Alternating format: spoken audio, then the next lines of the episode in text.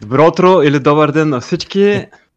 В 20-то вече е юбилейно издание, не знам кога станаха 20 броя, наистина времето си лети. Ще видим до, къде, до каква бройка ще стигнем, докато продължава була, аз съм на линия. Вече в Бер пазара след това ще видим какво е положението, но сега, сега има какво да се коментира, има за какво да се говори. Ако очакваме от BTV или от а, някакви медии или от някакви хора, които изглеждат представително в костюми и си мисля, че Там, когато казват, казват, има някаква истина в него. Ако хората чакат с това по някакъв начин да се образуват, няма да станат работите. Затова ни- ни- ние си казваме нашето мнение, всеки може да се слуша вече, който избере. И така, Пламен, ти си машина за контент последно време. Сигурен съм, че си минал през всички по-важни новини. Тук там е от време на време и аз поглеждам. Наистина има какво да се коментира постоянно. Днес с какво да почваме? Да, значи на тема новини, че съм машина за контент. А, две неща. Значи едното е а, д- да, нали, с тия сутрешните стримове помагат ми наистина да съм в крачка с всичко, което се случва а, в, в крипто, всяка една новина, да ни изтървам всеки един божи ден. И тетера, нали, имаше такова, те трябваше, трябвало е реално да подадат, просто имало крайен срок да подадат някакви документи. Но то това е просто да ги заведат тези документи, да ги дадат на държавата, на регулацията и оттам нататък вече а, то може 3 месеца, 6 месеца, те ги разглеждат, не знам с какво. И мислям беше, че ма пингваха хляби много хора, а, нали сега, стана сега, тетера ще гръмне ли, нали, а, такова с тетера ще го покриеш доброто крипто, а то реално няма какво да се покрива. Те просто изтича им сега крайния срок, те може са ги предали документите и преди една седмица, и преди един месец, може и последния ден са го предали, но това е реално, нищо не се е случило. Аз се бях шашнал, го отварям Twitter, скролвам, търся, нищо не пише за тетър, нищо се чува. Как всеки му пита с тетър, ако става? и също време не мога да намеря една новина за тетър. И след това един приятел казва, не бе, то просто е последния срок, те може още преди един месец да са предали документите и реално тая дата да ти имаме в календара, абсолютно нищо реално не означава. Та това е едното нещо, а пък, кажи? Да, дори да гръмне тетера, дали, дали би спрял булмаркета, според теб? Не, не, не. Би, а, със сигурност DeFi ще е ударен много сериозно. Може би там, там ще гърмят някакви доста проекти, които тетера по някакъв начин е свързан. Пак като ERC20 токен, използва се на много места. Но чак да обърнем в bear market, няма какво да, да обърне пазара според мен, докато не стане супер голямата парабола нагоре, докато вече и последния, който иска да купи е купил и вече започват продавачите да стават повече, защото тия, които са купили по в началото, започват да разтоварват. Затова аз не обръщам толкова внимание на, на новините. Хубаво е да сме в час, хубаво е да, да знаем какво се случва, но фът със сигурност ще има много. На предния бул имаше на няколко пъти доста сериозни а, банове от Китай, от не знам си къде. Правителствата обявяват едно пак постоянно с тяхните глупости от 2015 още стил, където уж престъпници ползват крипто и така нататък. Така че този път ще има фът със сигурност за нагоре. Не може само положителни новини цяла една година. Но дори тетера нещо да стане, аз мисля, че сме насъбрали вече толкова скорост, че съмняваме това да се отрази за, на пазара върху цената за повече от няколко седмици. Ам, Въпросът е дали до кол- колко пари е, в смисъл а, какво е количество и просто количеството на тетера спрямо целият маркет кап на а, биткоин просто става със всеки ден все по-малко. Ам, така че а, да, Ами смята... Към края на була тетера може да е на 10-то място примерно пазарна капитализация. Да. Тетера растя по време на бер пазара до сега. Да, Накрая да. на 2017 въобще не беше толкова напред. Тоест аз примерно вече Polkadot мина XRP, няма да се очудя Polkadot да мине и Tether в някой момент. Или някой друг вече проект, който насъбере много скорост. Ам, и наскоро такова а, един а, ам, приятел каза, нали, а, на тема за подкаста, нали, ще имаме ли гости, така нататък. И а, коментирах, че е такова. Коментирах, че ам, Общо взето, как да кажа, нали, гледаме да имаме гости, като има някой гост, подкаста се концентрира върху а, него, но реално с теб не сме имали подкаст само двамата, откакто ударихме 40к. В смисъл, че ние по време на подкаста с а, жената с, а, на тема такси беше, на тема такси, само на това се въртяхме и така нататък. И мислята беше, където почнах нали, работа сега след много година, отново с колегите говорим и викам, Признайте си, никой не очаква, че биткоин ще бъде на 40 хиляди, когато имаме, а, нали, отново започнем работа януари, защото те, половината от колегите, аз не съм се виждал от примерно 20 от 15 декември. Тя цената тогава а, се бореше да удари а, 20 000 долара, а не такова, а не вече на 30 нагоре да хвърчи и така нататък. И просто буквално нито и аз тогава съм очаквал, нито те са очаквали, никой не е очаквал никой е средата е на декември или началото на декември да очакваш, о, януари, началото, как бе, 40 ще ударим. Абсурд, so, буквално стана всичко много изведнъж много бързо. Ние направихме предаване на 20к, когато бяхме така екзалтирани вече. На 30 имахме. Пак а, си беше доста вече в фомото. Имаше, имахме доста настроение, нали, направо си празнувахме. И то трябваше след няколко дни на 40 да направим и всичко наистина толкова бързо стана, че няма как да правим през 2-3 дни. Съответно пък после паднахме от 42 на до 30 близо и имаше някаква паника, която аз поне трудно разбирам как толкова лесно се паникосват хората, звъняха ми, писаха ми, свършили бул пазара, да изсипа са всичко, да, как, как нали, защо, защо така пада толкова бързо? Ами, що, защото вече след такова голямо изкачване, даже малко тая, малка корекция, която стана, напълно нормално и, и малко по-голяма да е, напълно нормално да задържим известно време. Даже би било по-здравословно да задържим месец без нов връх. И не знам, затова може, може да се поговори малко, че Ама то си трябва наистина да е минал човек през това. Трябва... Друго е, когато са вече няколко булмаркети минати. Поред мен няма за къде в момента да се притесняваме. Те първа сме минали нов връх. Не може един месец след стария, след 20к и вече да очакваме финал. А ако гледаме, примерно, волюма по борсите, Грейскел продължава да купуват, всички продължават да интереса да се вдига. И аз лично очаквам, че може още много нагоре да се надуват нещата. Миналата година, в предния бул маркет имахме близо година след минаване на по-предния връх още нагоре, поне и този път трябва да има нещо подобно. Аз, за мен поне най-рано трябва да имаме финал малко преди декември. Примерно октомври, ноември, най-рано. И това е малък процент. По-вероятно ще е да е чак до декември или може би след края на 2021. Ако не изкачваме много бързо. Та, те първа ще има още много по-големи корекции, те първа ще има още по-голямо притеснение от някои хора. За мен сега не е, не е рискован момента още, но станем ли примерно на по-високи суми и тръгнем ли пак рязко надолу, тогава вече може и аз в някой момент да се позамисля дали вече не е бил края, но за сега е рано. Съгласен. В смисъл, ам, на тема ти каза, спомена интерес и сещам там за ония Манучин. Не Манучин, не Манучин, чакай, че името просто е близко, но не той ми... Ам... Скарамуч.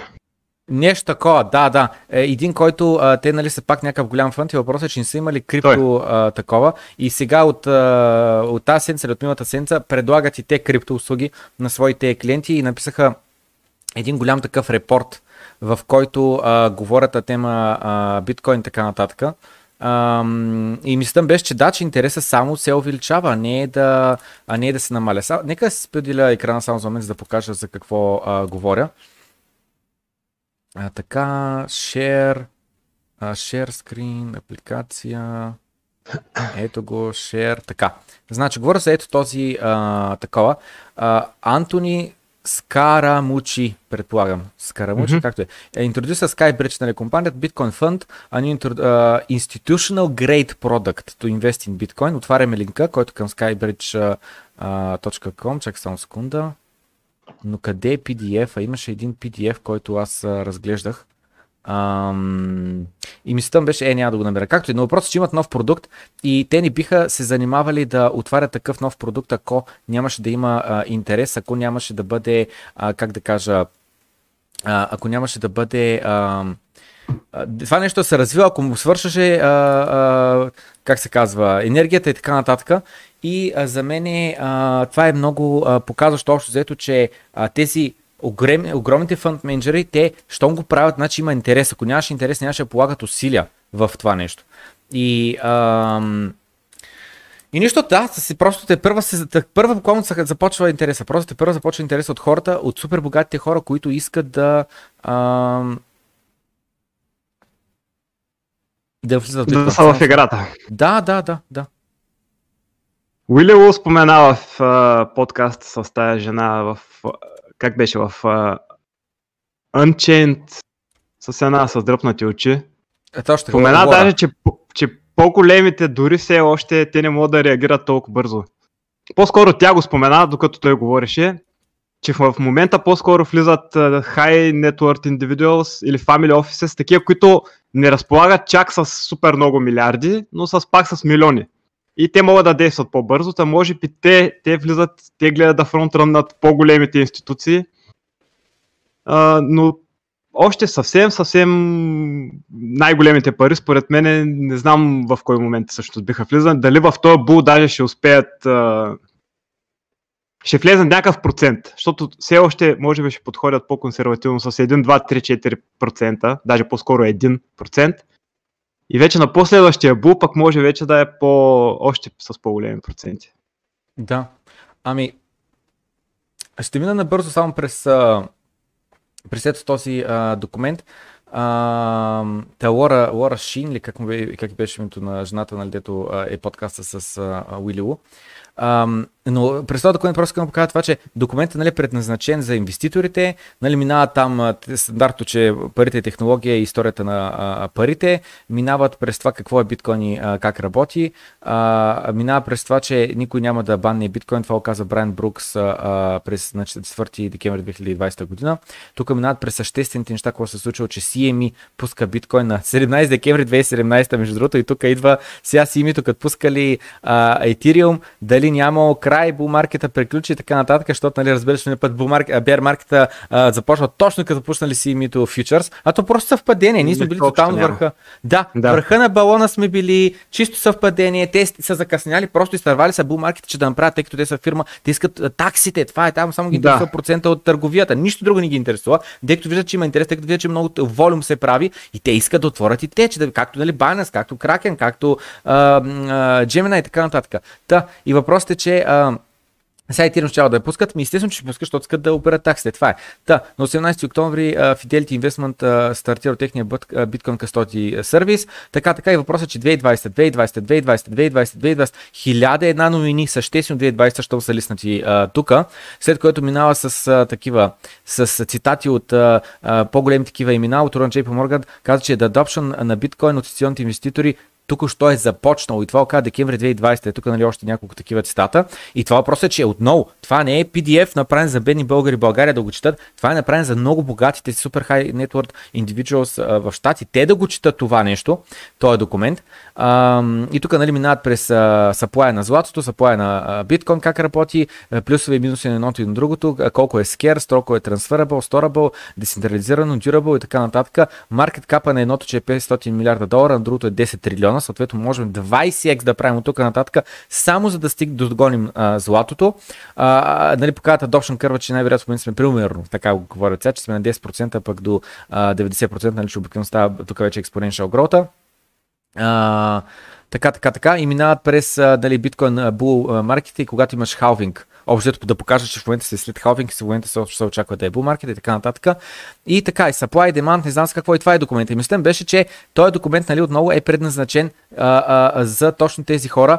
И това е новина от сега, от януари месец. С други думи, че а, и нали, това е компания, която тя вече има клиенти просто не са инвестирали в биткоин. И с другим, той ще, сигурно ще привлече този човек част от тия пари да се налият в биткоин.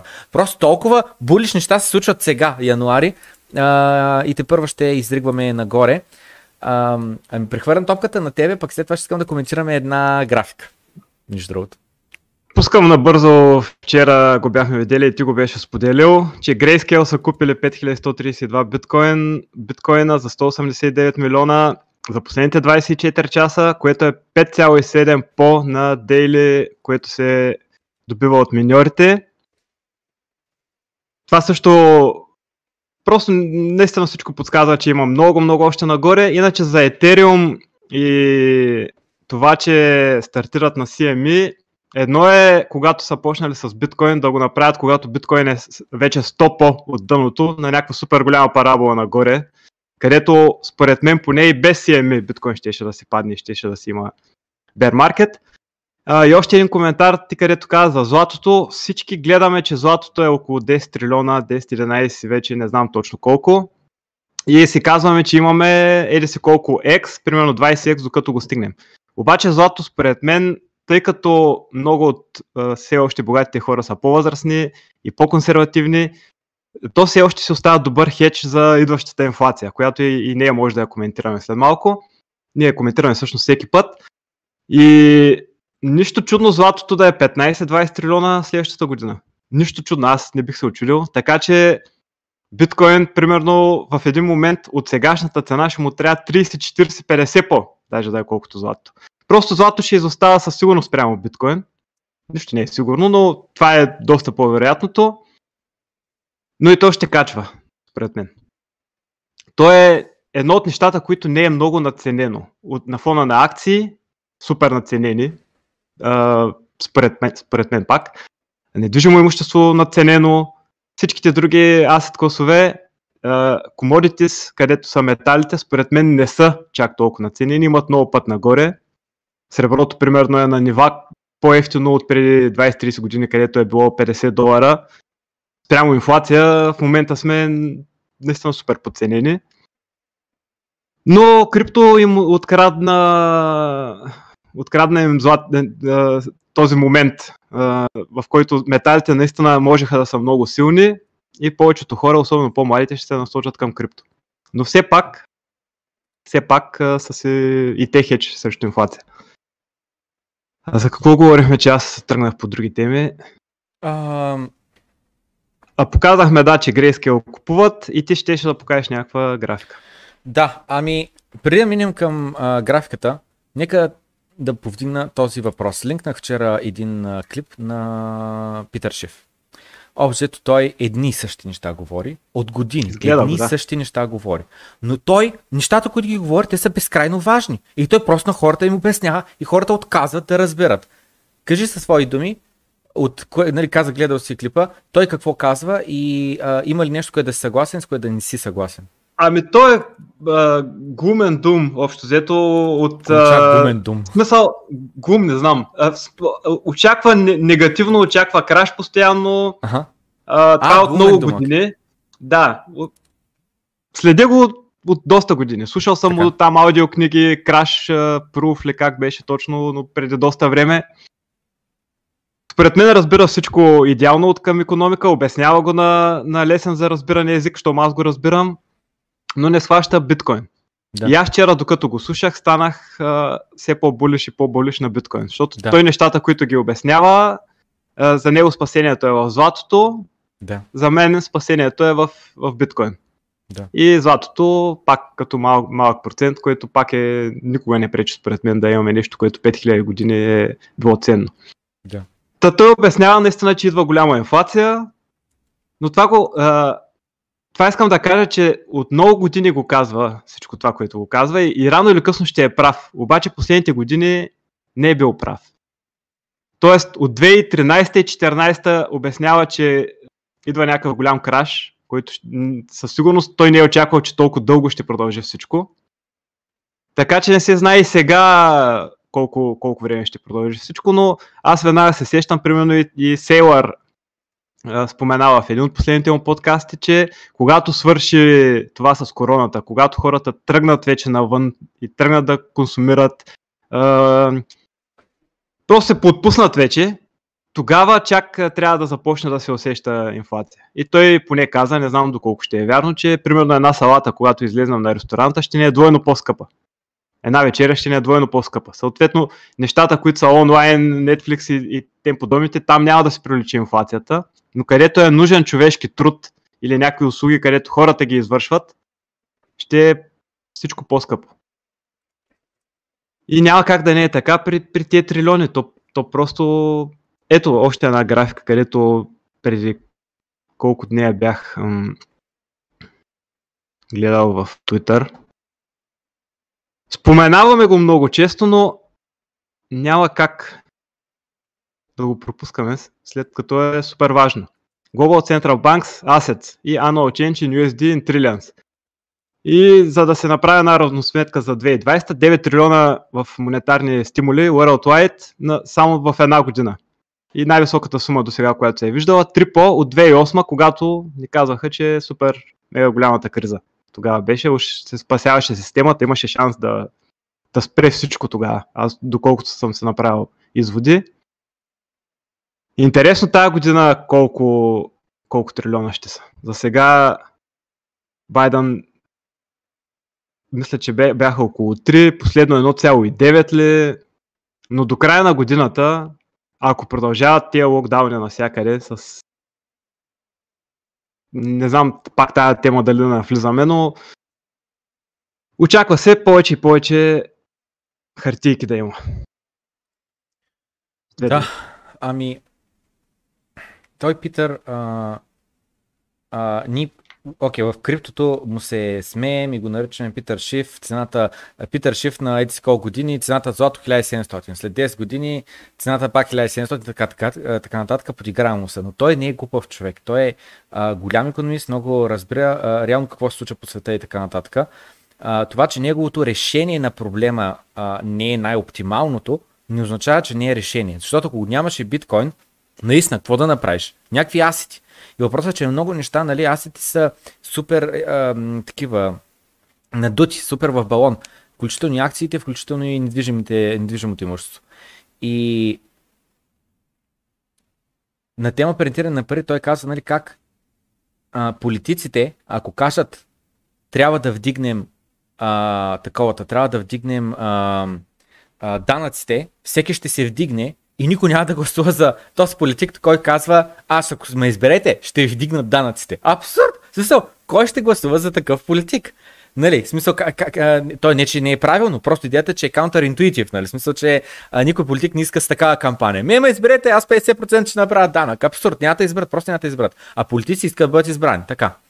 И съответно те вече правят неща, които не са най-добре за економиката, за държавата и така нататък, ами най-добре за тях. Буквално става един конфликт в interest, се нарича, нали? конфликт на интерес. И той каза, че буквално с това принтиране на, на пари, той каза, той го сравнява с един данък. Това, това е просто данък. Чисто и просто не да ви вземат парите, а ми вземат purchasing power. И просто отнема известно време това нещо да го усетите, но то ще се усети. И Ок, загубих си да трейна в толт, обаче uh, Еми, Питър Шиф, че наистина е прав и наистина това си верни неща. Да, Ок, загубих си мисълта. А, но да, но да, просто мисля беше всичко реално той, което говори е истина. Единствено за биткоин, ако не го слушаш, за всичко друго просто е истина. Човека не е глупав, това не мисля, защото който не е гледал негови подкасти, негови интервюта и така нататък, си мисли, Питър Шиф е глупак и така. Не е, ужасно интелигентен човек е.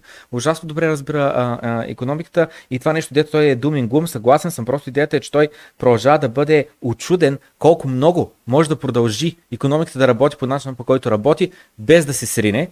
А, но е прав. Просто идеята, че, нали, защото един човек беше написал скоро, той щупи часовник е прав два пъти в денонощието. Не, не, не, той абсолютно ферни неща казва, чисто и просто, а, как да кажа, а, аз не знам дали е казал реално дати от рода на точно 2018 ще бъде кризата или точно еди си кога и така нататък, но абсолютно неговите предупреждения и неговите ам, размисли на това какво се случва по света просто са напълно вярни. Така че просто искам да изкомуникирам това, че на нашите зрители, че ам, Питър Шиф не е глупак, не е идиот, не е да не разбира биткоин, според мен той го разбира много добре. Дали буквално го ползва за маркетов, маркетингов инструмент, така, а, биткоин той е въздух по налягане и така нататък. Има шанс, не сложете се на неговото място. Има от 20 години фирма, която продава злато и явно е решил, няма да правя криптоборса, няма не знам с какво. И има и банка. А, не е само да продава злато. Офшорка ли? Каква се води тя? Банкер. Ами да, не е като тия най-големите в Пуерто Рико. Ам...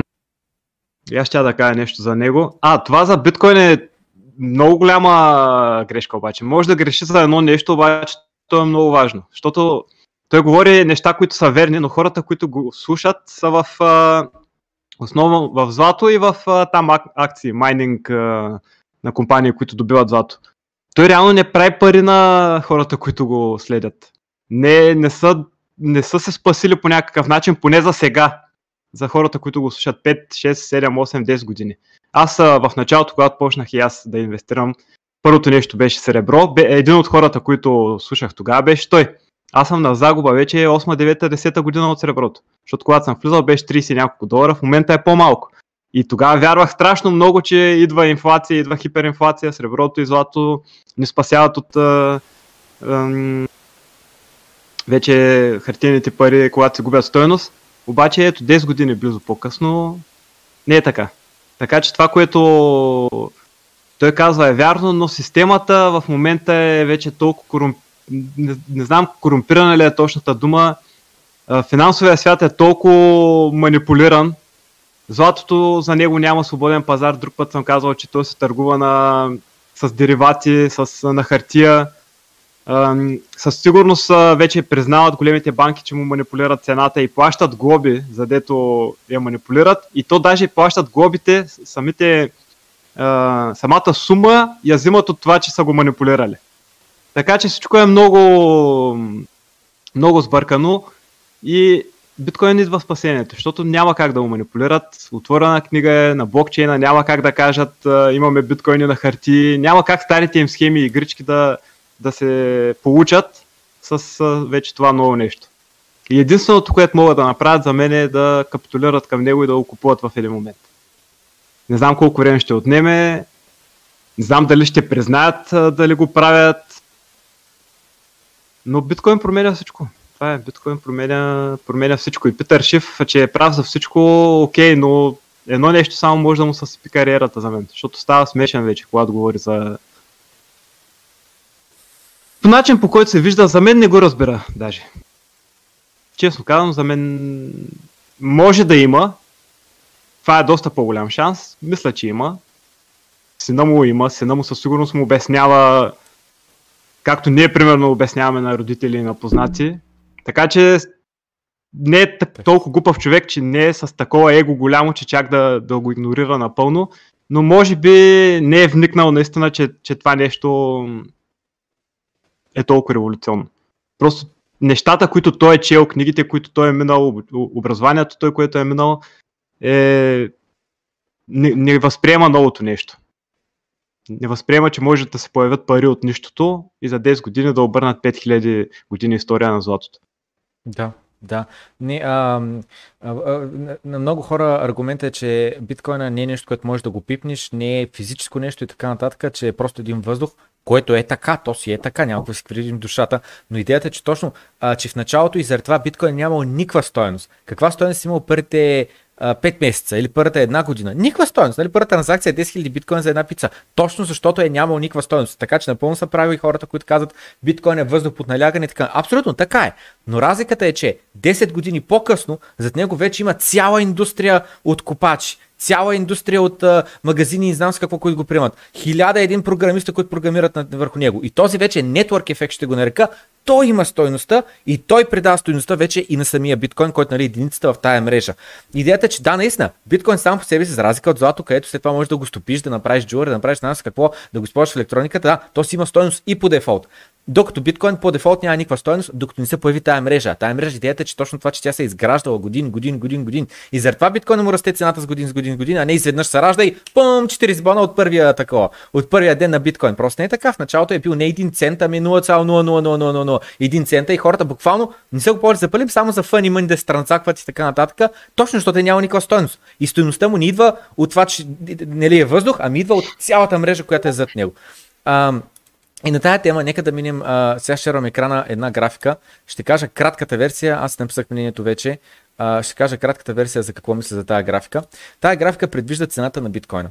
И показва тук различните цикли, какъв uh, bull market, bear market, bull market, bear market. И показва чак първи път сме имали 3500% нагоре, след това 1700% нагоре. И сега uh, предикцията е, че ще имаме 850% нагоре, което означава, че А, тук нали, отново показва, че първо е било 8 бара, след това е 10 бара, сега казва 12 бара, 12 месеца ще бъде бумаркета и съответно се очаква да стигне до цена от 164 000 долара. Кога? На 1 юли. Тара! Готови сме момчета, вече няма нужда да гледаме подкасти, новини, да следим и така нататък. Имаме дата, имаме цитата, чакаме, продаваме и а, отиваме на Бахамите, всички парти, марти и така нататък. Готови сме.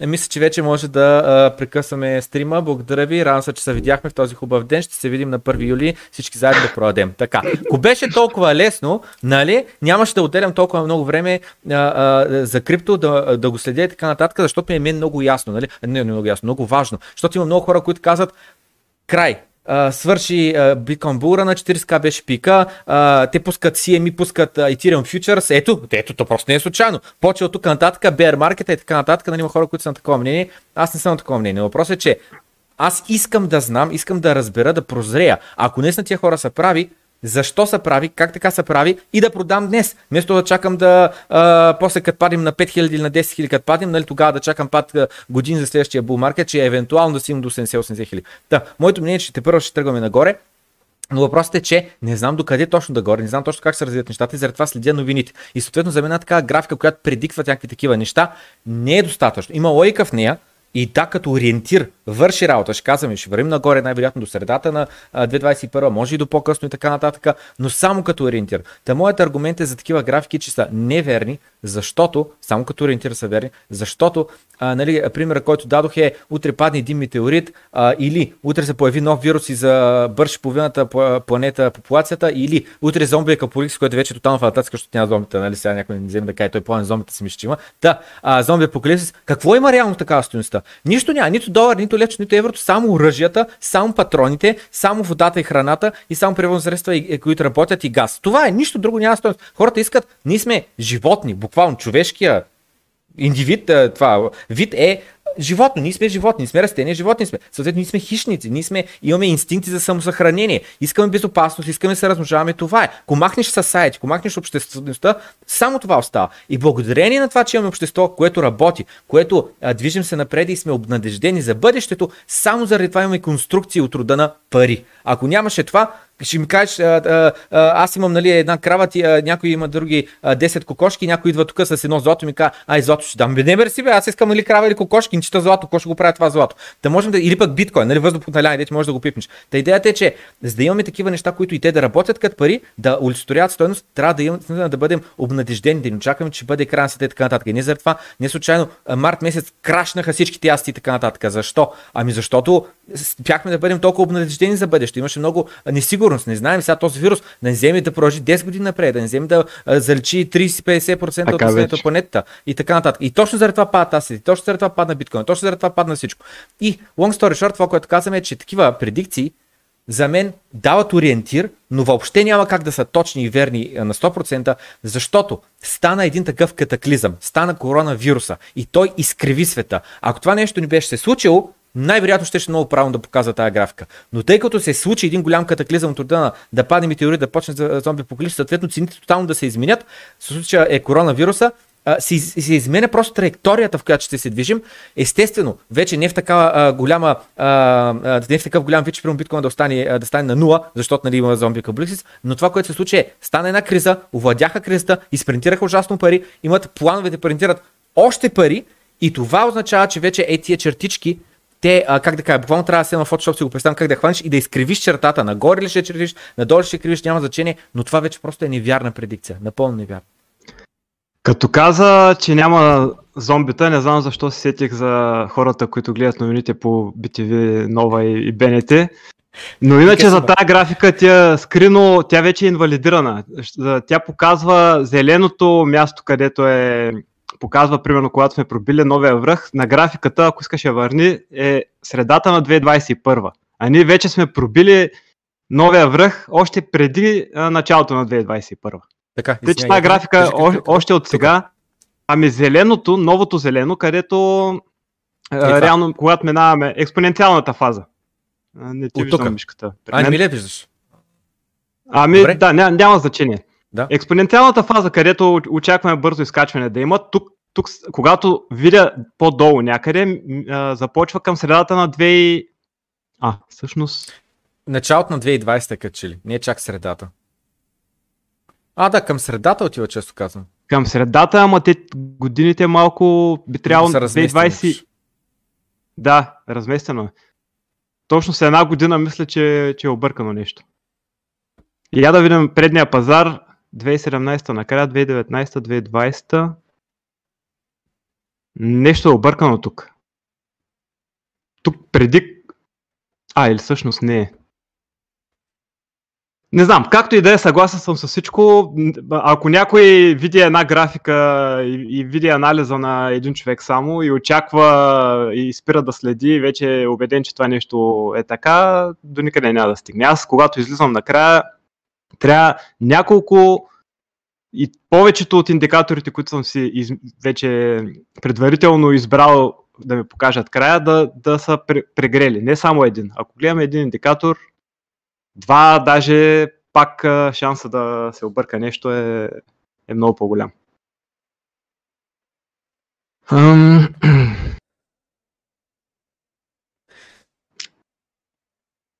Имаш ли нещо на идея? Аз бих попрегледал ауткоините. Имам някакво чувство, ти как мислиш дали започнахме ауткоин сезона, който толкова дълго говорим, но вече е истинския?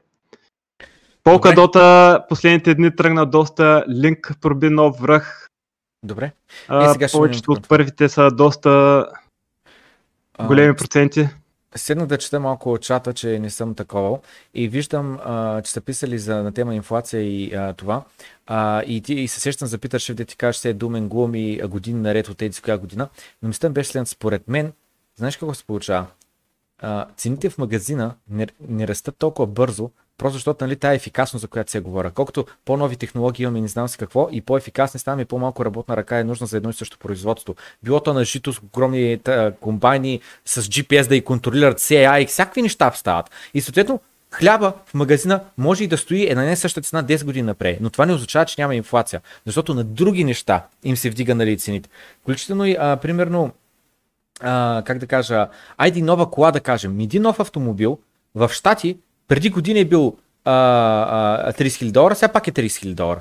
Съответно мисълта ми беше, че бавно се вдигат нещата на тези неща, които са серийно производство. Идеята ти има какво да му оптимизираш. Има как да свалиш коста и съответно цената ти стои нали, същата, но ти реално пак си повече на печал, защото свалил коста за производство. И а, колко ти струва. И съответно мисълта беше, че инфлацията е много трудно да се засече, ако не гледаш цените на правилните, на правилните неща. А, Съгласен напълно. Да споделя ли Давай, графиките да минаваме, направо? Да, да разгледаме ауткоините. Нищо. Не...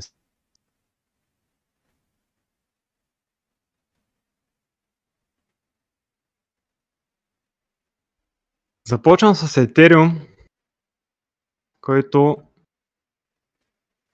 не знам аз вече ауткоин ли е, не е ли, но със сигурност цената на ауткоините се влияе от него. И на мен графиката ми изглежда доста добре. Тук беше доста важно да не пробием надолу, защото сме сапорт толкова много време. Аз минах малко от биткоин тук в Ethereum. Доста рядко правя, даже не го имам за трейд, а просто си прехвърлям една част малко от портфолиото към нещо, където усещам, че е малко по-подценено. Оказа се добра покупка и сега не знам дали това може да се каже, не съм въобще професионален трейдър, но има пак нещо подобно като ревърснат Head and Shoulders. И аз си мисля, че има шанс вече, понеже биткоин е две по, около две по от върха, Ethereum все още не е минал стария си връх, си мисля, че възможно е Ethereum сега да прави нещо, минавам набързо в а, стоеността в долари, възможно да, да се спре както биткоин спря при стария си върх от 20 000, мисля, че беше за около месец, от няколко седмици. Това пак е чисто спекулативно, нямам представа дали ще стане е, така, но да се спре и в момента, в който пробивам този връх, да се случи нещо подобно както с биткоин. Достатъчно волатилен е Ethereum в миналото, даже може и още по-експоненциално бързо да, да покачи според мен. И това със сигурност, според мен, ще е положително и за ауткоините. На мен лично лека по лека последните седмици ми се измести е, интереса към алткоините. Примерно последните дни, друг път, когато проверявам цената на нещо в крипто, проверявам само биткоин. Биткоин, биткоин, биткоин. Последните дни вече прескачам го биткоина, защото е горе-долу на едно положение, обаче алткоините тръгнаха доста добре. Та, и самата графика на Етериума на мен ми подсказва, че добре изглеждат нещата. И има на къде още да, да качват аутовете. Линк, примерно, проби стария връх от 20. В момента сме пак горе-долу на тези нива. Дот направи, не знам, само преди няколко седмица помня, че беше около 3 долара, близо 20 вчера. Някои изостават, примерно Litecoin последно време. Litecoin пак технически много добре, ако затвори над това ниво тук. Надявам се днес вечерта, днеска е неделя, да, днес вечерта. В момента сме точно на, на нивото, където не, не би трябвало да пробиваме надолу. Вече би трябвало след като сме пробили тук да е сапорт пак. Така че пак изглеждат, повечето неща изглеждат добре в аутовете от към графика. За Ethereum ще, на мен ще ме е интересно стигнем ли до това ниво от 0,04, понеже вече няколко пъти удряме там. Стигнем ли, удряме ли по-често и пробием ли, може според мен сравнително бързо, понеже тук няма резистанс, да се качим до това ниво. 0,05 и нещо си. Така че аз съм оптимист към ауткоините и си мисля, че има шанс а, да предстои аут сезона, който очакваме. А, сезонно от към време, когато биткоин е пробил стария връх, вече а, е време да, да тръгнат наистина и те експоненциално нагоре. И това пак зависи от биткоин. А, ако в момента, ако дадем на 4 часа, примерно, по-краткосрочно, се консолидира.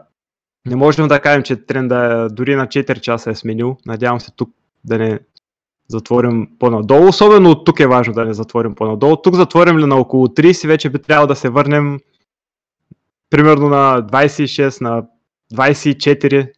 Трябва да е сериозен сапорт. Най- най- най- най-много предполагам до 20. И то пак с някакъв уик и бързо изкачване.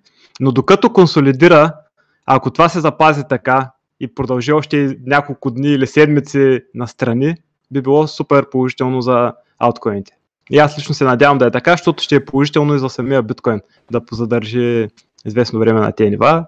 Ако стане така и после пробия нагоре, аз поне си мисля, че биткоин и ауткоините ще си прехвърлят щафетата. Ту едното ще е по-силно, ту биткоин, ту ауткоините ще са а, по-силни. Съответно едното като върви нагоре, другото ще стои на едно място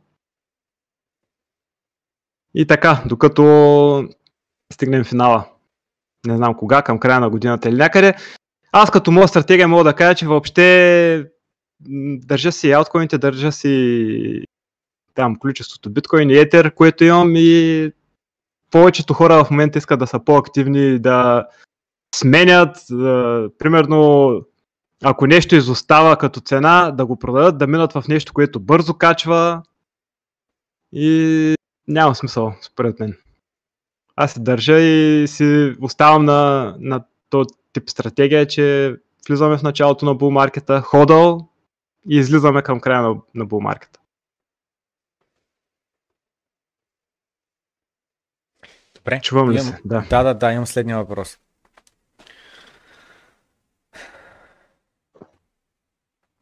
Кога, каква ти е, какъв ти е таргета за и излизане от аутове обратно биткоин.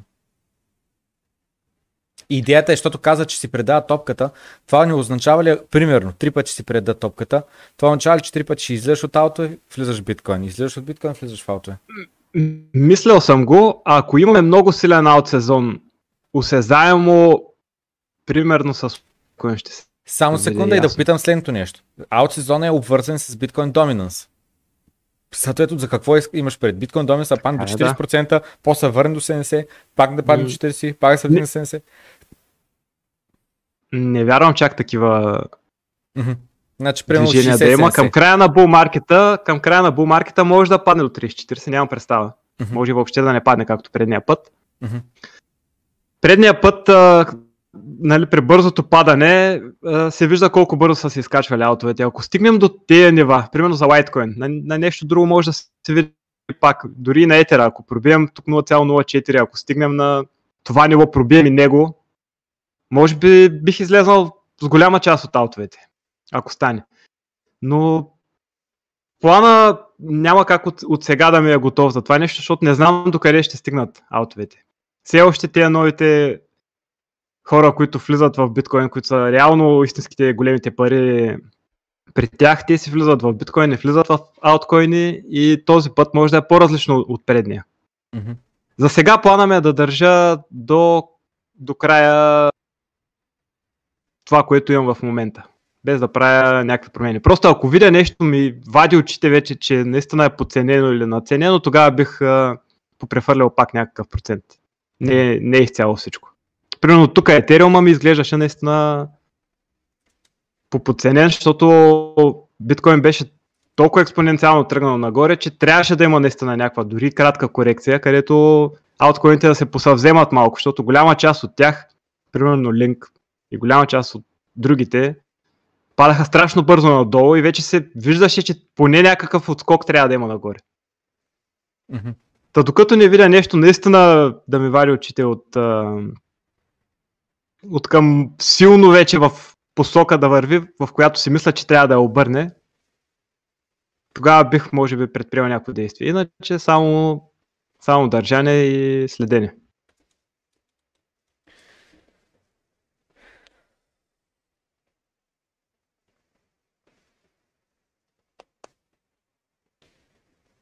Твоята стратегия каква е? Ми аз съм 50% в аутове. Нали, Етириум е в тази цифра, 50% аутове. И не съм доволен. последните дни ли? Не, не, не, имам пред. Ами, да.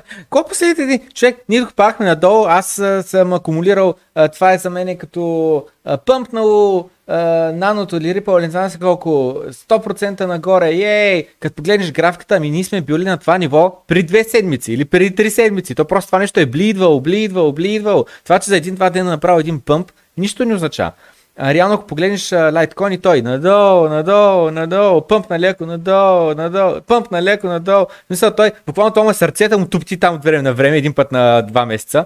И мисля беше, Че като не съм доволен, мислям беше, ми аз имам много акумулации на много по-високи цени в сатощата. Те може в левове да са по-низки цени, ма ми ме интересува сатоща, и ме интересуват левчета. Хартийки, вторият на хартията.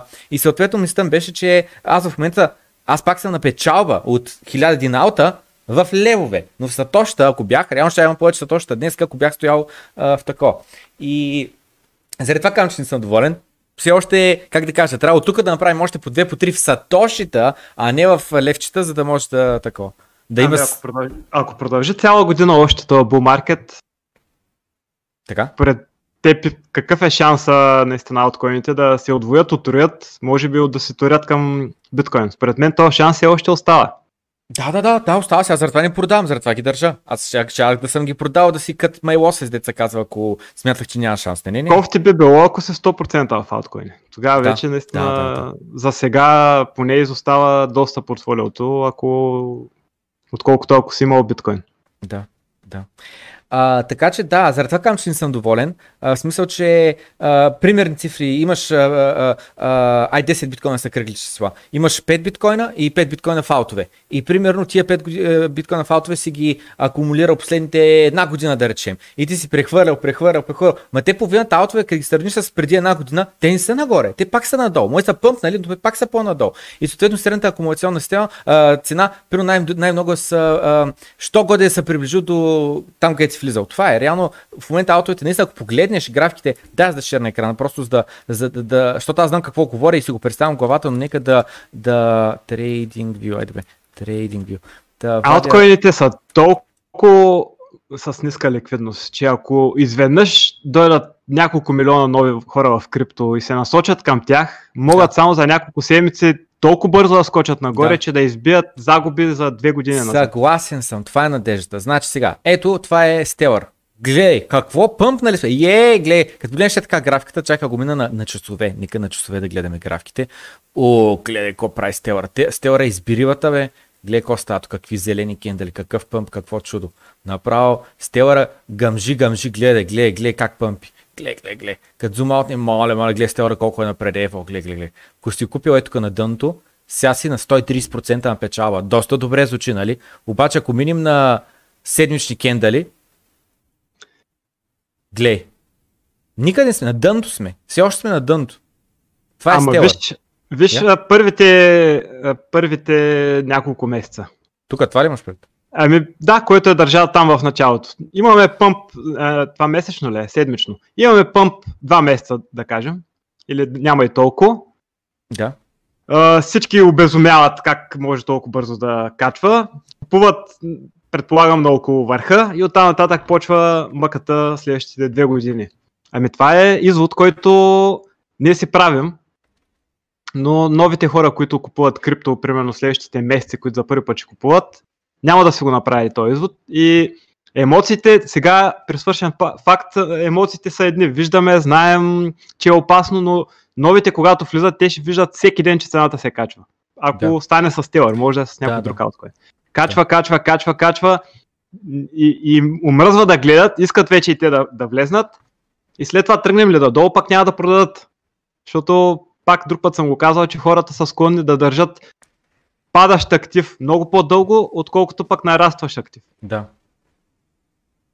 Значи, мисля, беше иска да мина през това, защото покажа просто графиката, че реално тук имаме пъмп последната седмица 2. Ей, то хубаво, ама дай да погледнем назаре. Реално, а, на цената, която си купил днеска, колко е това? 79 седмици. Това е година и половина се въртим на общо същата цена. Така или иначе. Около това пъмпната цена, която трябва да сме на печала. Реално последната година и половина ние се държим на тази цена, а който е купил преди над година и половина, а аз 100% съм купувал някъде тук, сега никаква представа, Стелър има го, продадал го, 100% съм го продал на загуба в Сатоща поне.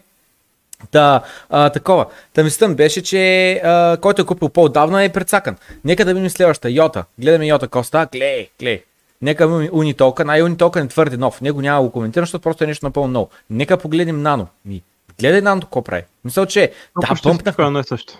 Да, пъмпнахме яко сега, ама ние пъпнахме на цена, която е от преди 19 седмици. Колко е това? А, 5 месеца. Значи преди 5 месеца сме били на същата цена. Просто върнахме, ретресвахме на преди 5 месеца, а ние реално стоим тогава на същата последните година и половина, а преди това пак е надолу а, склона. Линк, айде сравнително пак а, такова, но както да е, в момента нали сме в дъното на, нали, там на, на връгите направили, ай линка е чисто малко по-добре. Тезо, клей, какво е това подявалите? Какво е това? А не, това е кро, това е кро, кро. Но Тезос е същото нещо. Тезос е същото Да, нещо. да, да, да. в да, Сатоща. да. Еми, не съм очаквал толкова. Нещо напълно ново. Дот, да видим Polkadot, те избиха рибата Polkadot. Да, аз тук купувах Да, да. през време надолу. Polkadot е гати хубаво, че е Polkadot. Те си Ами, да, тотално да. червено. Сигурност. нашия, нашия скъп Ripple, гледай го той миличке, просто а, много е зле положението. Ripple Виче, и, и, EOS аз ги махнах и вече и от трейдинг вюто и, и от портфолиото, защото ми омръзна. VeChain, аз съм 15% си от портфолиото в VeChain. Не знам колко, може и 10% да е. Също като замисля нещо колко по-малко е. Е, ти ако си смятах. 15, трябва да си бил 50-60 преди... Да, точно, точно, да, да, да, да, да, да, да, да, да. Та съответно то не е, не, не, не, само секунда, значи, не, наскоро го смятах, наскоро го смятах в момента. В момента съм около 7%. Което не звучи чак толкова много, но пак е много, като за сингъл койн, който да не е тирил, не знам какво. Така. В същото време, тая графика е incomplete графика. Реално тя графиката започва е така, е така. Е от тук. Аз съм купувал и тук, и тук, и тук, и така нататък в. А, а, говоря, дали това е 2018. И след това имахме сплит и мислям беше, че цената тогава дропна яко, защото имаш твърде много confusion около този сплит, да. точно как ще стане, не знам с какво така. И аз Вичен, е, той е реален продукт, после по магазин, не знам с какво толкова бях надъхан за този проект. А, бъдещето е там, публик блокчейн за продуктите по магазините, има лойка и това е бъдещето, не знам с какво най-сетне real life use case на блокчейн, не знам с какво толкова съм набутан, ма толкова съм набутан от този вече, направо не ми се говори за него. И мислям беше, че в момента какво пъмпнали там леко и това нищо не е. Умря, просто умря. Ма го държа, какво да направя. Сега И аз го имах в няк- някакъв момент, но отдавна вече го махнах и не го следя. Има лойка всичко това, за, че има use case, обаче не може ли някакъв ап или DAP или нещо, а, също, същата тази функция да има и да е на Ethereum направено, примерно. Това абсолютно да, абсолютно да. Да, да, да. Защото да, да, да, имаме толкова много блокчейни, не може ли да, на, на един да е всичко. Абсолютно си прав, да. И аз заради това съм много береж за много тия а, койнове, които са а, дента кой ми идва на ум, за зъбите шал да бъде, еди си къв кой. Не бе, всичко трябва да е върху етирум, върху шардовете. Това да, е. Да, Абсолютно да. да. Но идеята е, че преди 3-4 години първо не съм бил толкова опитен, второ Ethereum не беше това, което е днес. Нямаше DeFi, нямаше нищо. Просто нищо нямаше. Нещо натисна на микрофона и май се оправи. това, което казах беше, че когато съм купувал тия неща, нали, не съм имал тази перспектива, че така а, ще се развие Ethereum и че реално всичко едва ли не ще може да бъде построено върху Ethereum и така нататък. И нищо е long story short, абсолютно съм съгласен с твоя коментар, абсолютно така и реално Вичен, само го чакам да пъмпне, че да мога го продам. Това е, иначе реално съм се отказал от този проект, реално. А, въпреки, че разликата е, а, за тях, виж сега, те си компания и те се правят и хардуерни устройства, които ги дават на своите партньори и така нататък. И съответно там е малко по-бизнесен и така нататък. И, но иначе да, може да се ползва Ethereum блокчейна, няма нужда да се ползва техен си блокчейн. Имаше един шиткоин PunDX, не знам дали си го чувал и там, и там имаше хардверни устройства и там беше доста булиш, 300-400 място го помня, обаче и него го няма. Ethereum, Ethereum се дръпна пред мен доста и тръгнат ли тези second layer solutions, пред мен вече ще е пълен гармеш и при DeFi и при всичко върху, вър, всичко, което е върху него. И, се, и още повече уж Ethereum килърите ще изостанат назад според мен. Да, да.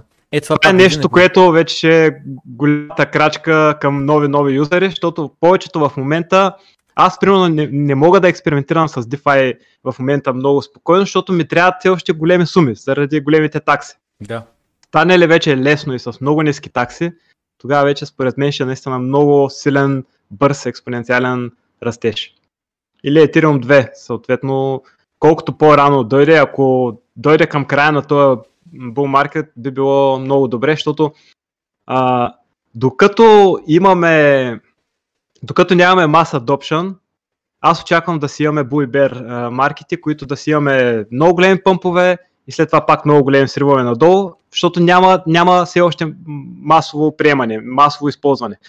Станат ли обаче много хора вече да ги ползват всички тези DeFi неща и, и биткоини и, и криптовалути като цяло, би трябвало дори да имаме bull и bear пазари по някакъв начин, би трябвало да не са чак толкова волатилни и големи и, и съответно ползват ли се тези неща, се заслужава, според мен, дългосрочно по-голямо количество да се държи, не да трепериш и да, да излизаш от пазара. И Ethereum много добра възможност за този пазар се дава, ако DeFi върви добре, да няма нужда да, да кешаутваме в физически фиат, примерно, или в банка, а да си останем в, в крипто, но да имаме пак някакъв тип стейбъл койни. Дори да не са вързани с долара, може да са вързани с златото, примерно. Че дори някакви акции, които примерно ще са на Synthetix в, пак върху Ethereum. Да. Но така. Мисля, беше, че аут, аутовете си още са много страдат. Сега ми тук малко, нали, малко живнаха, защото домина са падна малко. А, но реално, ако зума аутнем, ако погледнем малко далече нещата, все още сме си доста такова. А, между другото, нещо, се сетих от последния ти клип, а, беше казал, говореше, каз, спомена Flash Loan и каза, не знам как да го а, а, обясня, а, такова с прости думи, Flash Loan какво представлява и се замислих аз как би го обяснил, знаеш как би го обяснил. Ти имаш кола за продажба. И аз имам 10 крави. И ти казвам, аре дай колата за 10 крави. Ти казвам, ако ми трябва да сте крави, неща бе, неща крави. Трябва ми, примерно, мотор. Ти искаш мотора си вземеш. Някакъв нов мотор, пък имаш стара кола. Така. И аз след това намирам някой, дет има мотор и той иска а, кола, а аз имам кравите. И съответно реално имаме всичките компоненти на търговията. Ти искаш мотор, той има мотор. Той иска крави, аз имам кравите. Аз искам колата, ти не щеш кравите, искаш мотора. И става един триъгълник от заинтересовани хора, обаче реално никой не ще първи да даде. И това е флаш реално всички се подписваме и всичко става в секундата. Идеята е, че ако съберат всички подписи, всичко става. Ако не съберат всичките подписи, нищо не става. Това и съответно той е просто един договор за а, транзакция, която а, ще стане нали, в секунда. Идеята е, че всичко ще се изпълни точно както е планувано или просто няма да се изпълни. И в случая при флаш лонове, нали ти реално вземаш DAO, за да го прехвърлиш там, за да направиш това, да купиш това, да го продадеш за това и в крайна каща ти си нещо напечава от цялата тая търговия, от цялата схема, която си измислил и всеки в крайна каща ще печели там малко процент заради транзакцията и така. И мисля беше, че това е флаш лона, реално е един договор, в който всички се разбираме а, Реално няма, ня... Е, всеки иска нещо различно точно това, което се предлага, но всички, когато има възможност с всичките участници, всеки да остане на края на краища задоволен от а, неговите нужди. И за колко време се случва цялото това нещо? Секунда, секунда. защото аз съм, доколкото пак съм слушал, е, че трябва. А, не съм сигурен дали, дали го разбрах. По някакъв начин трябва да се върнат а, средствата в същата транзакция или нещо от този род и трябва да. с. А, мисля, че няма как да да загубиш, но има само как да спечелиш нещо от този Не знам дали е пак така. Наистина не съм наясно. Флаш он е буквално секунда казано, но то реално е да, нали, една транзакция може би е по-правилен термин. Идеята е, че а, просто буквално нали, тримата човека, идеята е, просто всички си завъртаме, нали, аз давам на тебе, ти даш на него, той да на тебе. И всичко става едновременно, без никакъв а, дилей, без аз да дам първи, другата седмица ти ще дадеш така нататък. И така и нали, при флаш идеята, че всичко става на момента. Просто, тъй като ти реално пишеш, вземам тия пари, аз трябва да ги върна всичките пари, плюс това, но идеята е откъде ще дойде плюс това. То ти кажеш, сега ги вземате с пари, ще направя това, ще направя това, ще направя това. Идеята е, че там абсолютно се описва всяка една транзакция, точно всичко какво ще стане и всичко се екзекютва наведнъж. Идеята е, че всеки е предварително дал съгласие за тая транзакция и когато всички дадат съгласието, просто се екзекютва кода, прави всичкото, прави пълната врътка и идеята е, че вече има си колатерал, има си всичко, всичко е вече гарантирано, точно така ще се екзекютни, то се екзекютва и в крайна каща ти получаваш лихва, аз реално съм ти платил лихвата, но с парите, които ти си ми дал, аз съм направил, еди си какво, примерно съм направил, да кажем, а, купил съм биткоин с твоите пари, Направил съм, примерно, продал съм ги на, на, на световния маркет, а, примерно, колапснал съм цената, ликвидирал съм някакви шортове, които обаче, примерно, са бъмпнали нагоре цената заради ликвидацията и в края на каща, еди си какво, както е, в края на каща, long story short, това, което се получава е, че е такова, че няма наистина шанс никой да загуби пари, всеки печели. Аз ще да питам. Дали има шанс някой, да, някой да е вътре? Не, общото не. А какви други use case? Гледал ли си нещо друго, което DeFi предлага повече от uh, традиционната система? Защото там става едно завъртане, където се губи връзката в някой момент. Слагаш нещо като колатерал, в същото време е, е, и му взимаш лихва. В същото време за това нещо мога да изтеглиш кредит. Да. А, това, което си го изтегля за кредит, по същия начин можеш да го завъртиш и става едно навързване, навързване, където се губи в крайна сметка чак нещата, откъде са почнали и къде приключват. Да, ами... И при ниски такси и транзакции още повече ще стане. И като се разработи, имам чувство, пак ще се развие този пазарен ефект, където колкото повече хора участват, толкова по ще се формират лихви, всичко ще работи още по-добре. И това е, наистина това е бъдещето. Не виждам... Аз в последното видео ти, където каза, от Макс Кайзер го бях чул, че наистина старата система, всички тия баби дядовства с хартийните пари, старите там лостове за определение, които основно включват само инфлация и лихвени проценти, не знам друго какво могат да манипулират, са с някакви старовремски оръжия, излизат в супер неравностойна битка срещу най- умните, може би, хора девелопери, които се програмират постоянно, подобряват DeFi екосистемата. Минавам през чата и виждам, че а, Цветан Савов е казал Здравейте, как биткоин ни предпазва парите от инфлация? Това какво може да закупиш или направиш с биткоин, не зависи ли от цената му в реалния свят и когато инфлацията расте, не трябва ли и биткоин? Да се обесценява.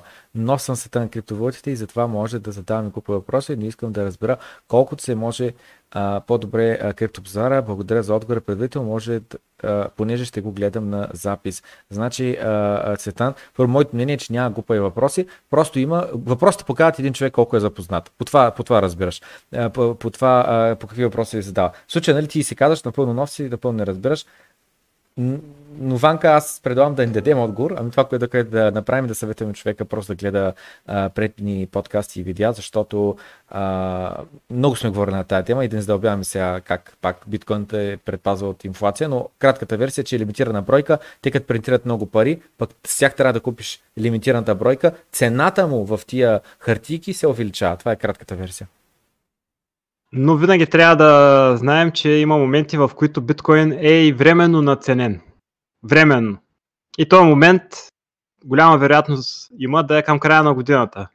Всичко, което ние го казваме в а, подкасти, Майкъл Сейлър казва, всички други криптогурута западни, които го говорят, се остава вярно, обаче в един момент ще, ще е наценено и, и, и има шанс да не ни предпазва тогава, точно в следващите една-две години, примерно, от инфлация. Понеже преди това ще имаме примерно 100 по на цената. Та... Биткоин е в моментите, които искаме дългосрочно и гледаме 5-10 години напред да се защитим от инфлация или да имаме неконфискуем актив и хиляди други предимства, които има, е супер, но ако гледаме краткосрочно за няколко месеца или една-две години, има шанси да, да загубим стоеност. Да, тъй като в момента сме булцика, от 20 000 качихме на 40 000 или на 35 и нали, в момента сме печалба, е, супер, така нататък. Но я питай хората, които купиха на 20 000, след това чакат, да чакат 3 години, за да се върнем обратно на 20 000. Така че да, има, периоди, просто като всеки друг актив. Има си uh, bull market, bear market, има си мини балончета и пукване на балона, подценяване и надценяване, така че просто идеята е в дългосрочен план, че ще предпазва от инфлацията, просто защото лимитирана бройка не може да се принтира повече, докато хартията, която се принтира в момента, е неограничена бройка. Никъде няма закон, който казва маркет капа на долара е максимум 100 трилиона. Над 100 трилиони може да принтирате. Никъде няма закон нещо такова да е написан. Никъде. Така е, пълен шиткоин. Те пускат airdropи от него по в, в хиля, хиляди милиарди. То по-зле от догето. Сто пъти по-зле от догето. Догето ще на 2 долара. И едно доге ще е 1 долар един ден. Да, аз бях казал. И, и след това е над 1 долар. Вие въобще в крипто ли сте, ако няма доги? Как може? Купувате, да имате поне малко доги, 10 долара в доги да имате ли? Просто е така за мима и се сещам в Reddit, видях един топик, един човек търше, купи BitConnect, искаше за тая стойност, нали, иска да купи токена, има, моля все още има някакви сървъри, вървят там, има ги токените, има си хората правят килове, могат да транзакват човека, искаше да си купи от BitConnect нетворка малко токени, просто за такова валю, нали, за историята. Догато го помня още откакто се появи. Имаше в началото в Наскар на една кола реклама. Имаше го Догато отпреда на капака. Не знам дали си го чувал. Със сигурност го има някъде в интернет все още като история. И имаше по някакъв начин се събираха донейшени, даваха се на, в някаква бедна страна, за или си какъв случай, за нещо друго. Помня го още от началото и да ме си ми беше... И много съм се смял, наистина. Когато съм в... А, там... Скоро не съм, последните години не съм, но в началото беше хумора около Dogecoin беше много на ниво. Ето, Ето. това е, да. Спряха, то тогава сме били толкова, толкова в началото.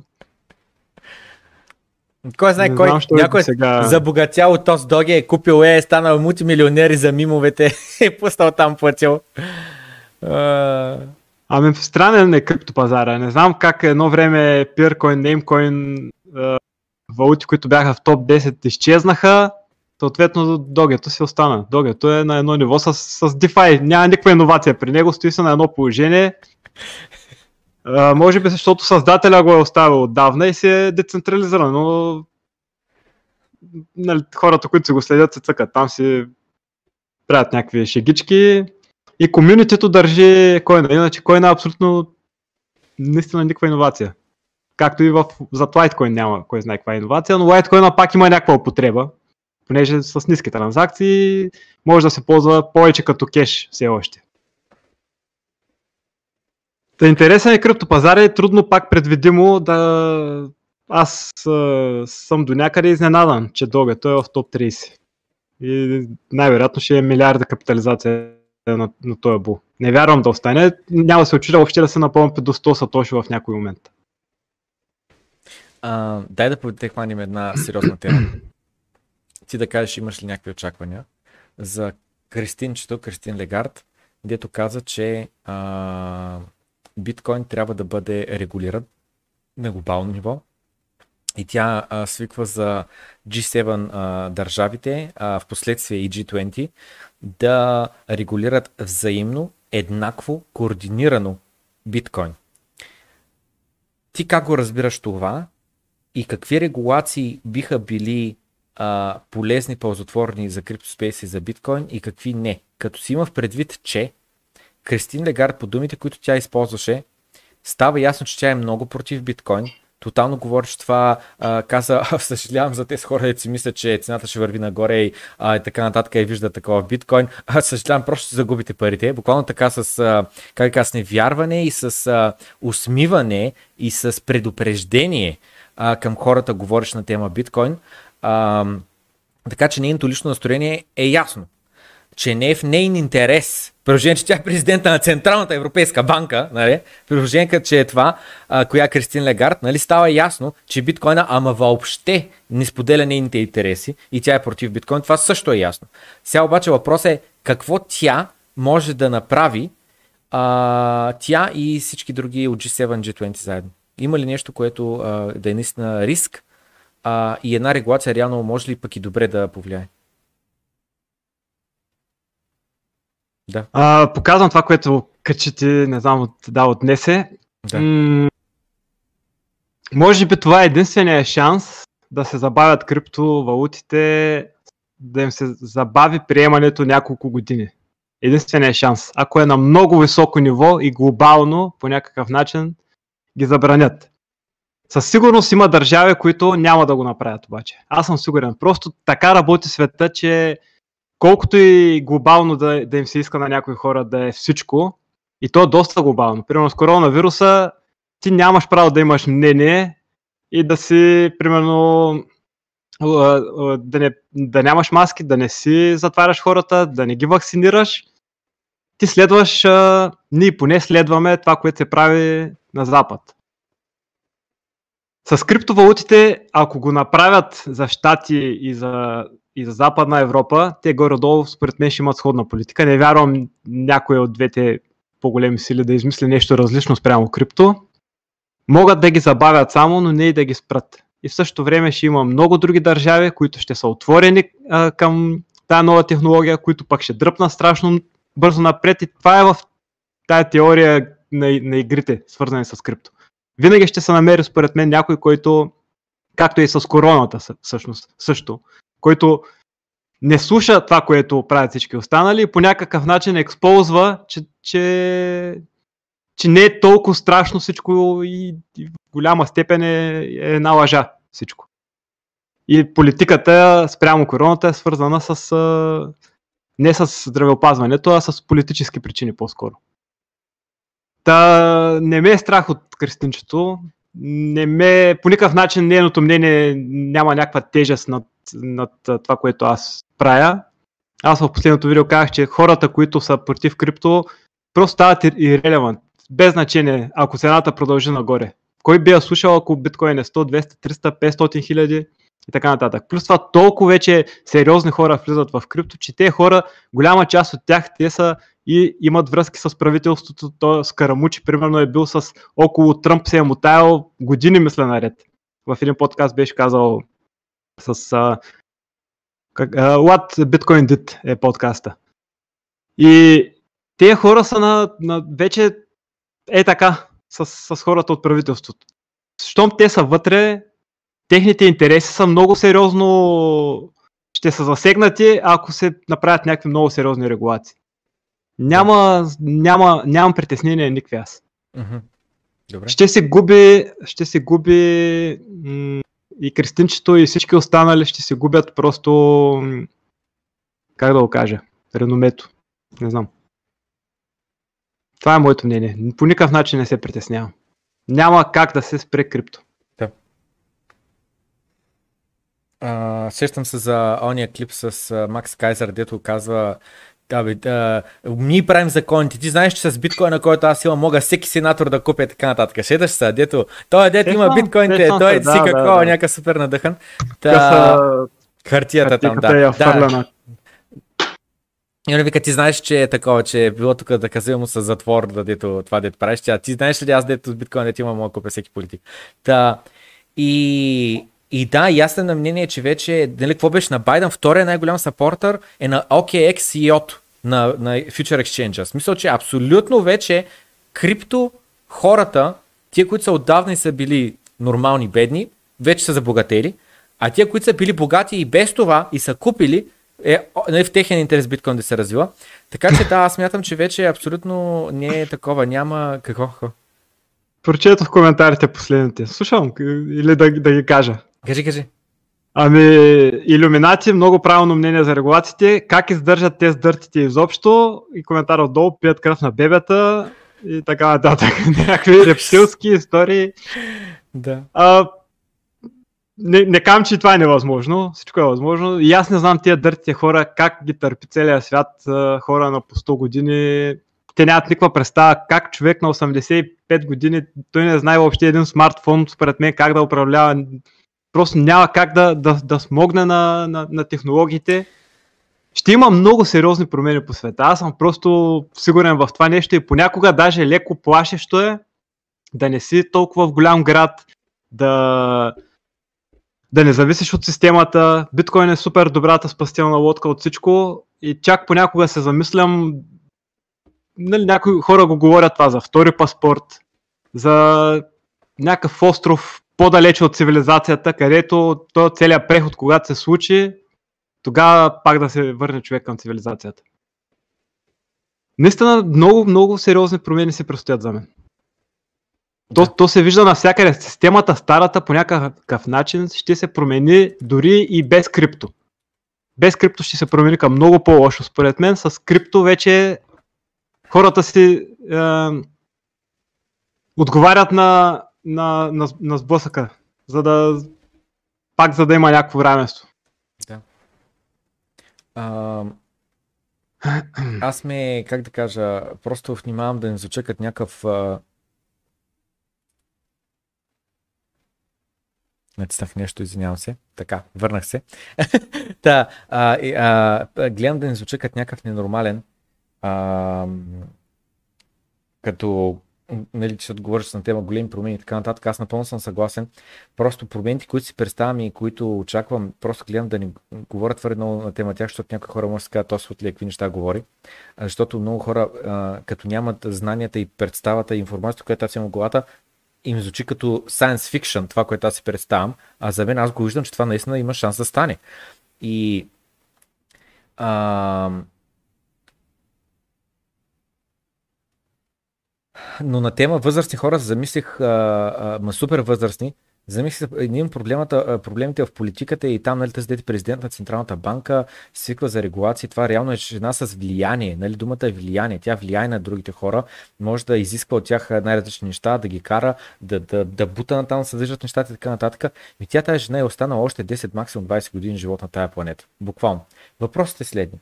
Когато си един такъв политик, когато си на така, такава голяма позиция, Чий интерес наистина гледаш? На цяла Европа, на твоето семейство, на твоята държава, от която си ти, личния си интерес, чии? Просто това е една система, която е много промпт към корупция. И а, примерно в България, нали, политиците, а, колко вземаха депутатите? 3000 заплата или колко вземаха? Нямам представа. А, и сега ще спомена едно име, дето половината хора ще затворят браузъра, като го спомена, ама е Волен Сидеров, който нищо не знам за него, не го следя така нататък, само знам, че там нещо викал, задържали се го за такова някакво странно държание, не знам си какво и знам, че много хора не го харесат. Аз нямам мнение, защото просто не го познавам. Обаче съм гледал един клип, който много ме впечатли негов. Беше в парламента, пак викаше там нещо, но въпросът е, че това, което викаше, беше следното нещо. Той казваше, имало някакви чужди представители, какви са били, не знам. И той, нали, като мене, много възмутен и така нататък, говореше, говореше за пенсиите. Каза, знаете ли, че в България една пенсия е а, от 70 лева или евро или какво каза? И след това каза, на месец, не на ден. Вика, пишете си го това, записки, пишете. Вие знаете ли го това и така нататък. И съответно, нали, казва, че а, искали в България а, бюджета, примерно да се дава за едици какво, за едици какво, за едици какво и някакви, нали, такива Uh, нали къде да отива бюджета? Той вика, чакай малко, възрастни хора умират от глад, нямат пари за нищо. Вика, дай, това е най-важното, каза, нищо друго не е по-важно от това. Пенсията да стане колкото една западноевропейска пенсия. Това е един клип, втория клип, който съм гледал от него отново. Не съм гледал никакви интервюта, не съм слушал за други теми как говори, просто някакви хайлайти съм видял. И другия хайлайт беше как се кара на депутатите в това и казва, отутре, викам, искам заплатите на депутатите да бъдат минималната а, заплата в България и да видиш как много набързо ще гласувате да се вдигне минималната заплата в България. А, и нали, защото те не знам колко са, 3000 лева, мисля, че са нещо такова заплатите им на, на депутатите. И е, говорих на тема корупция, на тема тия отгоре и така нататък. Наистина, как а, едни такива хора, а, как наистина да гонят интереса просто е много конфликт на интереси, на собствен си интерес да гледат, да вземат рушвети и да прокарат каквито закони, някой друг иска просто, са им дали пари, а да мислят буквално за себе си, семейството си, за държавата си, в колко дългосрочен план, дето говорихме на тема политика, че а, да вдигнеш данъците, за да има повече а, пари за държавата, да може да се посрещне разходите, никой няма да избере такъв политик, ма никой няма да избере. И съответно ти не го правиш, защото да мога да избереш, защото все пак си гониш собствен интерес. Така. И последното нещо, а, а, пак сетих нещо да Питър Шиф днес по-рано и пак ми излезе от главата. Е, гати. А, но на, на тема политици, само секунда, избиране, а, лични интереси, корупция, вдигане на заплат. Няма, пак ми излезе от главата. Много тъп, както и да е. Но нищо, мислям беше, че има супер е сложна темата за чии интереси реално гледат тия хора, деца отгоре. Чии интереси гледат. Аз нямам никой четворената жена, че гледа моя интерес. Според мен е, е силно централизирано всичко и всички, които са по-надолу в пирамидата, слушат какво им кажат отгоре, за да може те отгоре да ги оставят на, на това положение, на което са. И е силно корумпирано, то си е глобално. Аз за България не ми се навлиза. Никой един, един от парламента не, не мога да го гледам, да го дишам, да го слушам, каквото и да е. Но повечето за мен просто се изпълняват а, там бюрократичните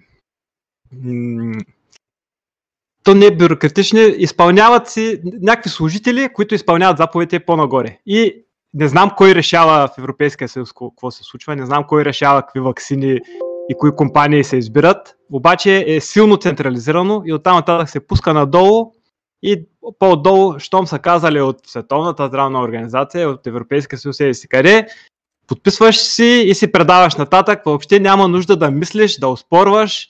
Ако оспорваш, просто те махат с някой друг и застава някоя друга слуга на твоето място. И за мен тези хора са голямо зло. Те всички чиновници, които нищо не правят, не мислят за себе си, няма нищо добро в тях, а само действат с, с цел да се вземат заплатите.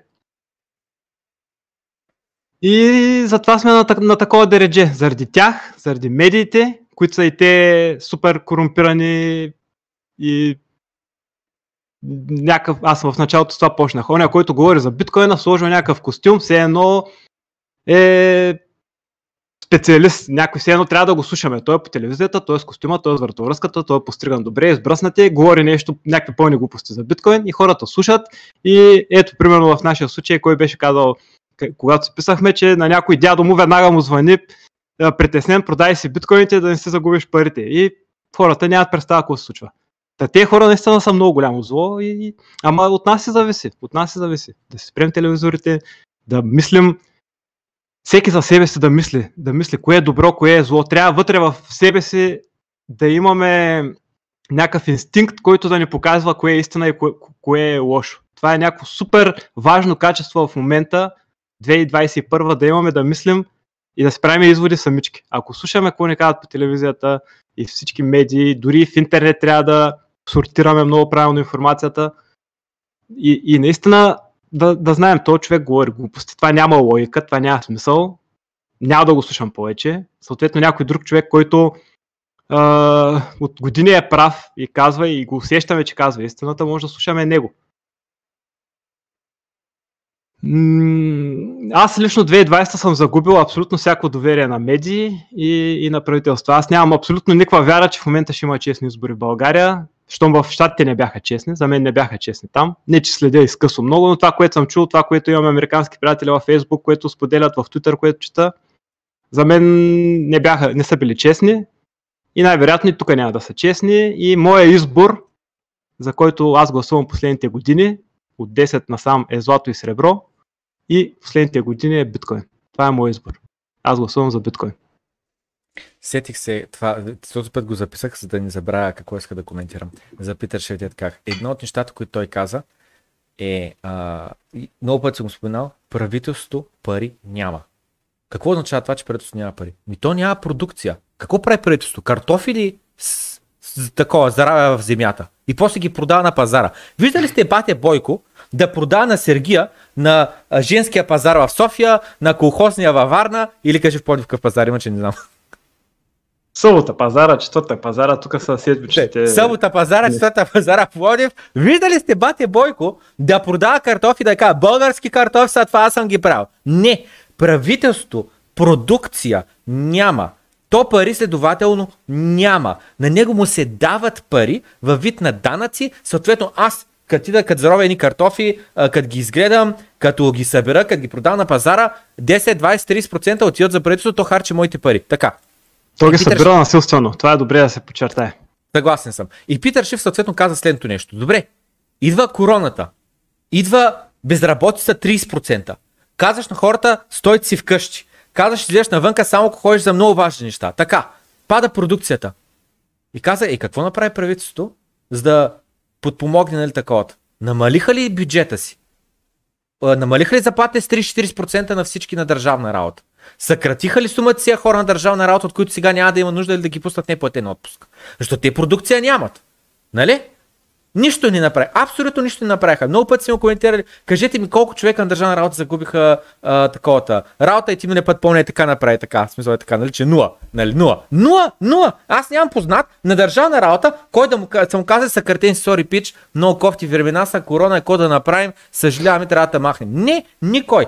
И съответно мисля беше следната, сега скоро а, ми се разказа следната история. Човек си сменя личната карта с, с а, адресната регистрация си сменя. И сградата, в която живее, е на 4 етажа. Видимо на 4 етажа. Нещо са объркали от столицата, нещо са объркали там а, плановете, 6 етажна сграда. И някой носи документ, който е за 6 етаж, еди си кой апартамент. Тя сградата е 4 етажа, няма 6 етаж. Съответно, тотално всичко е объркано. Човека обаче, който е служителя, кой е направил? Става там в плика, въобще не му пука. Ко да му пука? Той е на държавна работа. Отива там да си свърши работата, колко качество ще свърши, колко добре или не е добре. Никой после няма го проверява. И да го пита, ти днес успя да пресечеш 100 адреса да посетиш така нататък, че нали, нормативата си покрил. Не, просто е някакъв а, а, абсурд. И, а, и също нали, са тия депутати в момента. Продължават да си вземат по 3К, по не знам с колко каза заплата. Що ни казаха по, на 2К заплата да им ги намалят? Нали в момента по-малко заседание? Нали не знам си какво? Нищо. Представи си една фирма, една частна фирма. Работодателя просто ще говори с служителите и ще им каже, виж сега, разбирате, по-малко работа ще има, свива се економиката, трябва или да махам хора, или да се съгласите по взаимно съгласие, да ви намаля заплатите, работно време да намаля, така нататък. Така се прави. От най-високо ниво до най-низко биткоин ще ги оправи. Това е нещо, което на мен ми идва на ум в момента. Друго спасение не знам, не знам какво. Крайно време е, крайно време е наистина за тази щупена система да има някаква голяма промяна и това затъване съвсем друг свят е възможен от той. Аз не знам тия хора в момента колко държавни служители имаме, половин милион сигурно, 400 хиляди, нямам представа, може някаква глупост да казвам. Кой бизнес плаща данъците за, за техните заплати? Дали и, и заплатите им не идват от печатане от някъде? Защото то, като няма економика и като сумата, сумата семейни бизнеси са спрени, и това е в цял свят, откъде идват парите за, за държавните да. служители? Те, да, те се да. самоубиват с, с, с, с тези затваряния. Да. Но, но да. и това е решено на супер най-високо ниво, според мен. Тая Кристалина Георгиева вчера пратих линк, е казала в, на АМФ последно, на всички правителства да харчат, максимално много да харчат. Откъде харчат? Харчат заеми, печатане, заеми, печатане. Да. И това е най-вероятно пак тя, тя го казва, те го казват. Аз затова казвам, че предстоят някакви големи промени. Тя го казва, че предстои, предстои някакъв резет на монетарната система. Накрая се окаже, че тя, ма... да не тя са точно към бе. Има ли шанс? Тя е обратното на Сатоши Накамото. Да има 2-3 милиона биткоин и това да е реалния ресет. И да иска биткоин да стане валутата на целия свят. И подпомогнала 83 страни. От как е помогнала? От да. Сейфа са взели, стойно се са дали на тези 83 страни. Да. Те помагат с някакви заеми, където да. страните обедняват още повече след това. Да. А, отново, пак ще спомена нали, името Питър Шиф. В този клип, който линкнах, той казва а, как в момента по-малко хора работят, което имаш по-малка продукция. Но каза, спендинга е същия. В смисъл, че ако а, видиш хората стоят къщи, ма те не е да ни харчат пари. И каза, има много хора, нали, които в момента, като им дадат тия стимулус чекс и тия unemployment benefits, тия, които са работили преди на минимална заплата, че и под минимална, защото не са имали пълно работно време, те в момента варят по две, по три пъти повече пари имат в джоба днес, отколкото са имали преди година-две.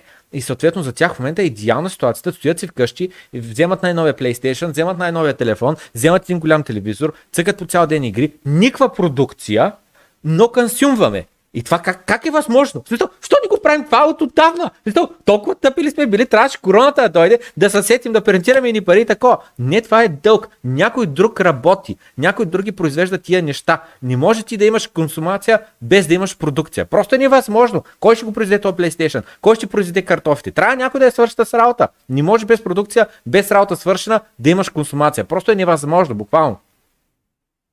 Штатите последните десетки години показва, че е възможно обаче. Не знам Не, кой знае колко, какво произвеждат там. Там Не, аз, когато, когато бях 2005 ли беше първия път и 6-та,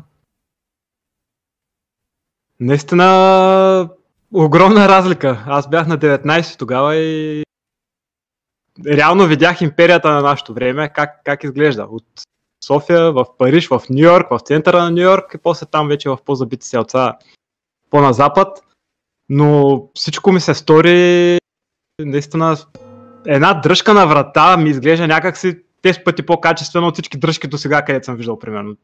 Тротуара на пътя.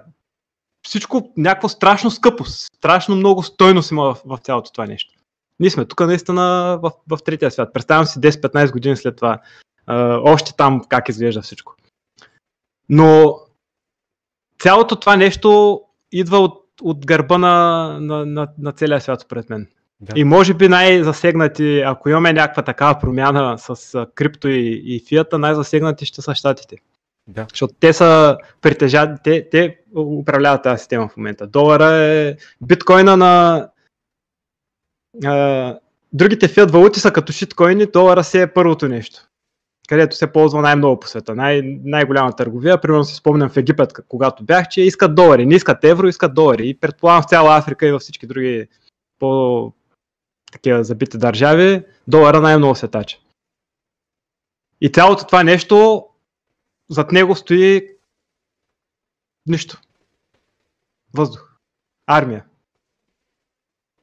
Петродолар система. Задължение да купуваш петрол с, с долари. А то даже и петрола вече се губи геополитическото по света с напредване на вече батериите и, и Тесла и така нататък. Ясно е, че в един момент и тази революция ще дойде. Няма да ползваме след 100 години пак петрола за главна сила, която ще задвижва всичко около нас. Да. А, имам два въпроса, които искам да повдигна. Единият е на тема кешаутване, а другият е на тема The Bitcoin Family.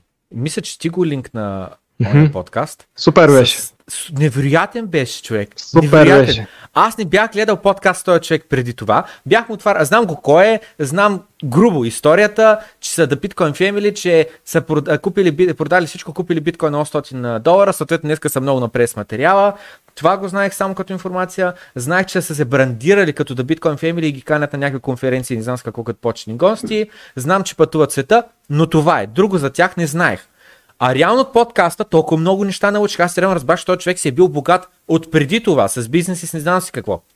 Разбрах защо реално подхваща цялата тази тематика и, и тръгва така нататък, защото нали, баща му е починал, видял е една година как нали, е Да, да, малко да. време и как обжето си цениш времето и си за крайно време тук на тая планета и съответно човека си казва, аз наистина искам следващите 15-20 години да продължа да работя само да разработя някакви бизнеси. И казва, не, искам семейство, аз съм, искам да имам време за семейство и заради това продава всичко, само с биткоин тръгва.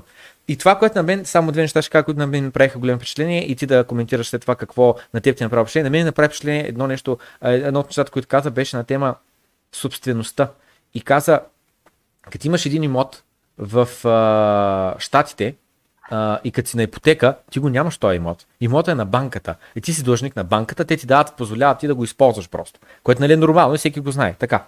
А, и съответно, нали, ти си зависим от това си покриваш а, плащаните, ако не ги покриваш, просто ти вземат имота и така, и вече не е твой. Така.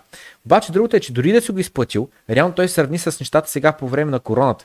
Каза, а, той имот твой ли е? А, добре. Значи може да влезеш и да излезеш от него, което момент си решиш така ли. Първо няма право да ти кажа, стоиш вътре, изолиран си, няма да излезеш от имота си и така нататък. Mm-hmm. Нали е така? И обаче се оказа, че не е така. А, и в същото време пак, реално всички ние имаме данък собственост, който за мен е най-абсурдният данък, буквално. Ако имаш един имот, ти реално вече имаш дълг към тая държава до живот, да му плащаш този данък за този имот и дори да не си влизал там последните 10 години. Всички хора, които живеят в чужбина, са брали парички от а, Германия, от а, а, Нидерландс, там от Англия, от не знам с какво купили тук един имот и продължават там да работят, те му плащат този данък. Те не са влезли в имота, обаче а, дават данък по а, 50 лева на месец или колкото е там. 2% го служи на година. Селър, когато говори за, за това нещо. Направи сметка след 100 години, дали няма да си платил няколко пъти размера на имота ти като данък. Да, ти реално, да. то, то е данък... А... Абе, брутално е, брутално е всичко. И пак казвам, ако парите отиват по предназначение, ако навънка света е супер, нямаме дупки по пътищата, болниците са а, блестят като офисна банка, което за мен е най-голямата глупост банката да е супер модерния офис, а болницата да е, да е някаква мизерия. Ако всичко това работи както трябва, нека го взима, да ги взимат тия проценти. Но е супер щупено и затова трябва промяна. А, а, а иначе за този подкаст аз наистина много се изкефих, много ме замисли. Аз а, съм на, доста на мисленето на този човек, бих рискувал по такъв начин, честно казано, обаче пак спрямо семейство, спрямо жена с деца, не знам доколко би, би било за тях а, възможно. Трябва да случиш, може би, до някъде на такива хора, по-приключенски настроени. Той човек за мен е пъти по-щастлив от Кристинчето, Мристинчето, от всички тея а, дори да са претъпкани с пари, да, дори да живеят в най-големите палати и така нататък, те за мен не са добри хора. Те просто са някакви подкупни, болни хора дори. Щом са на такива позиции и правят супер тия за мен лоши неща поне. Та този човек е супер щастлив, евала, върху много неща замисли, върху това какво притежаваш и, че те много хора го имат това мислене. Елон Мъск също а, беше написал, че продава, си продава къщата и не притежава нищо. Примерно това, което притежава е в няколко куфара. Или нещо Джак такова. Дорси също е така, между другото. Еми, те хора са м, доста умни, със сигурност доста умни, едни от най-умните. Така че всеки се стига до, до, до неговото си щастие. За едни е щастие да се напиват в кръчма, да мислят петък и събота, кога ще отворят кръчмите, за да могат да излезнат. Другия да се слушат аудиокнигите, да се разхождат на нови места, да се пътуват. За едни е онлайн да са, за други е да са далече от компютъра. Всеки се стига до неговото щастие, но този човек за мен всичко го е направил много добре и съм напълно за към това, което прави. Децата му са обиколили вече света. Те са много по-напред в мисленето, отколкото някакви, където в момента са затворени от тях, не, не спортуват, е, нямат никакво движение, затластяват от малки, играят на Xbox или PlayStation и нищо не са видели. Да, значи а, той каза, а, как нали една от критиките, аз спомням преди години, в смисъл, защото това е новина от 2017, а, е, го критикуваха за това, че семейството му, децата му няма да израснат там нали, на едно място в училището, не знам с какво, така, така, така, и той ще да ги хомскува, онлайн училища и тем подобни. Ми ето 2-3 години по-късно всички деца са така. Всички деца са така Да. днеска. Всички. И от първи клас, и имам а, приятели, които са студенти в момента, и те в момента са онлайн лекции. Така че а, и се шегувахме там по едно време, защото някаква там госпожата Иване, чуваш ли ме, Иване? Не знам си какво там, нали, за някой момченце, дете, нали, такова. И госпожата, нали, защото не си е пуснал камерата. Иване, ще пуснеш ли камерата някаква такова? Гошко ли там, каквото беше името? Мисълта беше, че а, онлайн обучението в крайна каща днес е нормата за навсякъде. Те първо ще се разбере колко добре или лошо е, но мисълта ми беше, че това нещо, което той го прави с децата си, примерът, който той даде е, че всички деца в момента, особено сега и, и, и а, такивата порастващите, са а, залепени за телефони, залепени за таблети, по цял ден само това, не ме занимавай, по-мързеливите, а, казват на родителите си, по-мързеливите родители, пък и нямат и желание да ги занимават, просто се радват, че те са там на таблета и да, нали, не е нужда да им обръщат много внимание. А, и а, той каза, нали, аз моите деца, ние реално като пътуваме постоянно, те имат желание. И казват, о, виж ли го, това е там, искам да отида. И ти като си в нов град, като си на ново място, като си в нова култура, като си в ново не си какво, и ти си и искаш да разглеждаш, да ставаш експлорер и така нататък. А иначе като си забил в един същи град, в едно и също училище, Да. с едни и същи приятели, цял живот, ти Много, смисъл, много е зле това. Да, ти казвам, казвам цял живот, сега някой, е, или идеята е едно дете, което е прило на възраст 10 години, на възраст 15 години, наистина за него една година, за един по-възрастен човек е едно 10 години, смисъл, за нали, колкото по-малък си, толкова по-бавно се струва, че тече времето, а, дето а, са Джордан Питърсън беше казал така, а, вика на детето ми, като нещо трябва да го науча и вика, трябва да го държа примерно 5 минути, ети си какво, е така, нали, то такова свива ръце, и аз свивам ръце и вика за мен 5 минути са 5 минути, за него 5 минути е една седмица, вика не може да издържи накрая, нали се съгласява. Идеята е едно дете на 10 години, наистина, то рутината, другото нещо, което говореше в подкаста, беше рутината, казва как в една рутина влизаш, която ставаш сутринта рано, миш зъбите, не знам какво приготвиш за училище, раницата, така, така, така, така. Отиваш на училище, нали, пътуваш до училище, отиваш на училище, виж там еди си колко класове, не знам си какво по един същи начин. След това, нали, там особено на запад имат много такива нали, занимания след това. Я спорт, я а, пияно, я не знам си какво. Та минава това, в което няма нищо, още спорта и в музиката, обаче проблема е следния. След това в крайна края се прибираш къщи изморен, не знам си какво, сядаш малко да подцъкаш Xbox или да гледаш нещо Netflix, лягаш да спиш и утре ре- rewind, връщаме часовника, тррр, същата програма. Е, Rat Race, общо взето, както Да. е на английски термина. Да, просто едно и също. Да. И трудността е излизането. И да сме благодарни, че пак живеем в времето, в което се заражда крипто. И това е нещо, което наистина позволява, ако минат няколко години, не толкова бързо всичко, просто пак малко поне да сме в час. Не е идеално да разбираме всичко, но крипто за мен е изхода от, от Rat Race. И вече, пак както казах, всеки след това може да се намери неговото щастие. За някой може и да е добре да се работят. За някой не е добре да останат сами с себе си и да, и да, да мислят. Те просто, аз так, с такова наблюдение съм останал, че искат или телевизия, или хора около тях, или нещо да се случва, защото останат ли сами, имам чувство, че се побъркват. А на мен, примерно, пък си ми е окей. Слушам се аудиокнигата, излизам се на разсудки сам, няма проблеми. А за пътуванията, това е нещо, което мен поне ме е карало да се чувствам жив и, и най-интересните, най-интересното ми време до сега е било, когато съм бил навънка и съм прекарал с хора от...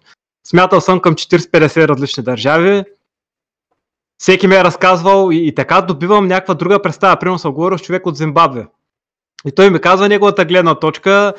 А, примерно той беше казал, че е нямал оръжия в страната, докато не дойдат, а, примерно от Англия или някой там от, от Европа, които те почват да вкарват оръжията, те объркват всичко в, в тази държава, още взето, по неговите думи, макар че той нали, живее на Запад. И си ми разказва някакви неща, където на мен са ми интересни. Това е един пример само. Имаше някаква от Перу, от не знам си къде, тук от Европа вече е ясно, там в Англия всеки си говори. Ние сме горе-долу тук с по-еднакво мислене, примерно на Балканите, където сме. И е супер, супер интересно, супер много опит е, нямаш време да мислиш за глупости, виждаш нови обичаи, нови храни, нова музика. Не знам, за мен това е... е, Това е щастие. Да. Това е интересното нещо. Да. А, ще сложа линк в описанието на този подкаст, защото наистина се заслужава. Не може всичко, аз не си спомням и точно всичко, което той го каза, сега няма как да го, да го обсъдим, Да. но много променя мисленето и според мен точно в посока на повече щастие, защото според мен много хора не са много щастливи, все нещо не им достига, или искат повече материално, искат по-големи апартаменти, по-хубави коли. Да. Убеден съм, че шанса да са по-щастливи не е много голям. Примерно, ако изкарате всичко от крипто, което сега мечтаете, изкарате няколко милиона и имате пет апартамента и си мислите, че тогава ще, ще сте щастливи, силно ме съмнява. Да. Силно ме съмнява. Да. По-простичките неща е щастието. Да. А, да, просто един от проблемите е, че наистина хората, а, не знам къде някой наскоро беше казал пак такова за сравнението, две неща. Едното е как, нали, о, имаш кола, да, ма не е най-последната кола, или имаш телефон, ма не е най-последния модел, или имаш кола, ма тя с толкова конски киселия, ти знаеш, че може седи си колко да бъде, или не знам си какво, или пък имаш къща с 8 спални, моята е с 13 спални. Има ли значение, една спалня ти трябва, не ти трябва 13 или 8 спални. Uh, и е напълно, това е разход, само допълнителен разход, който само те товари. Буквално това те товари. Колкото по-скъпо и нещо имаш, то толкова повече те товари, буквално, то е разход. Трябва да го поддържаш, то старее, то му пада стоеността и така нататък. Uh, купи си едно ламбо, да бе, купи си 200 така едно ламбо, след 10 години има 30к стоеност. Ей, загуби 170 казва тако. Кеф цена няма да се казва. Направи си малко кеф, ама имай го преди да си го купиш наистина за кефа, а не просто да се изфукаш или знаеш, защото това е един голям разход. Какво?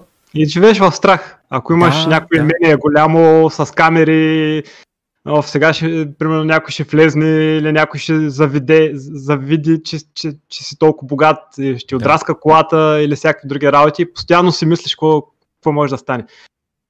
Аз си правя изводи, примерно студентските години, пак е ни от най-щастливите, адската мизерия в Плодив, който е, мога да кажа, Марица, Марица 3 беше моят блок и до сега е супер мизерия, нищо не се е променило, но супер щастливо си живяхме. По три човека в стая, на обикновените легла, приятели, говорим си, до някъде загубено време, не е имало развитие от към толкова интелектуално си и, и инвестирани пари и така нататък, но поне поживяхме свободно за тези години, според мен пак се е хубаво, нови приятелства, пак от всякъде, от цяла България.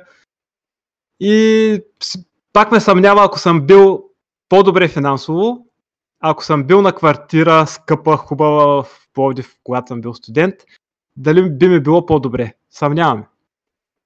В общежитието при хлебарките и при мизерията много по-весело. Предполагам. Много философски въпроси. А, два въпроса има от чата, които... Давай с тия два въпроса да приключваме след това. Единият е въпрос, който сме го отговаряли. Всъщност един човек беше питал да инвестирам ли в дигиталния юан. Какво мислите? А та случая въпроса сега е от Димитър Димитров. Пита какво мислите за дигиталният юан? тема, която сме дъвкали преди 10 подкаста, защото тогава беше новината за дигиталния Юан.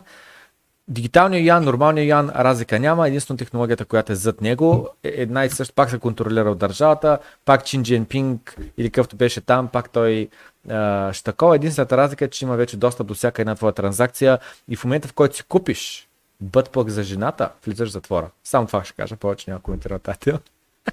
Пак така се замисли. Мисля, Именно.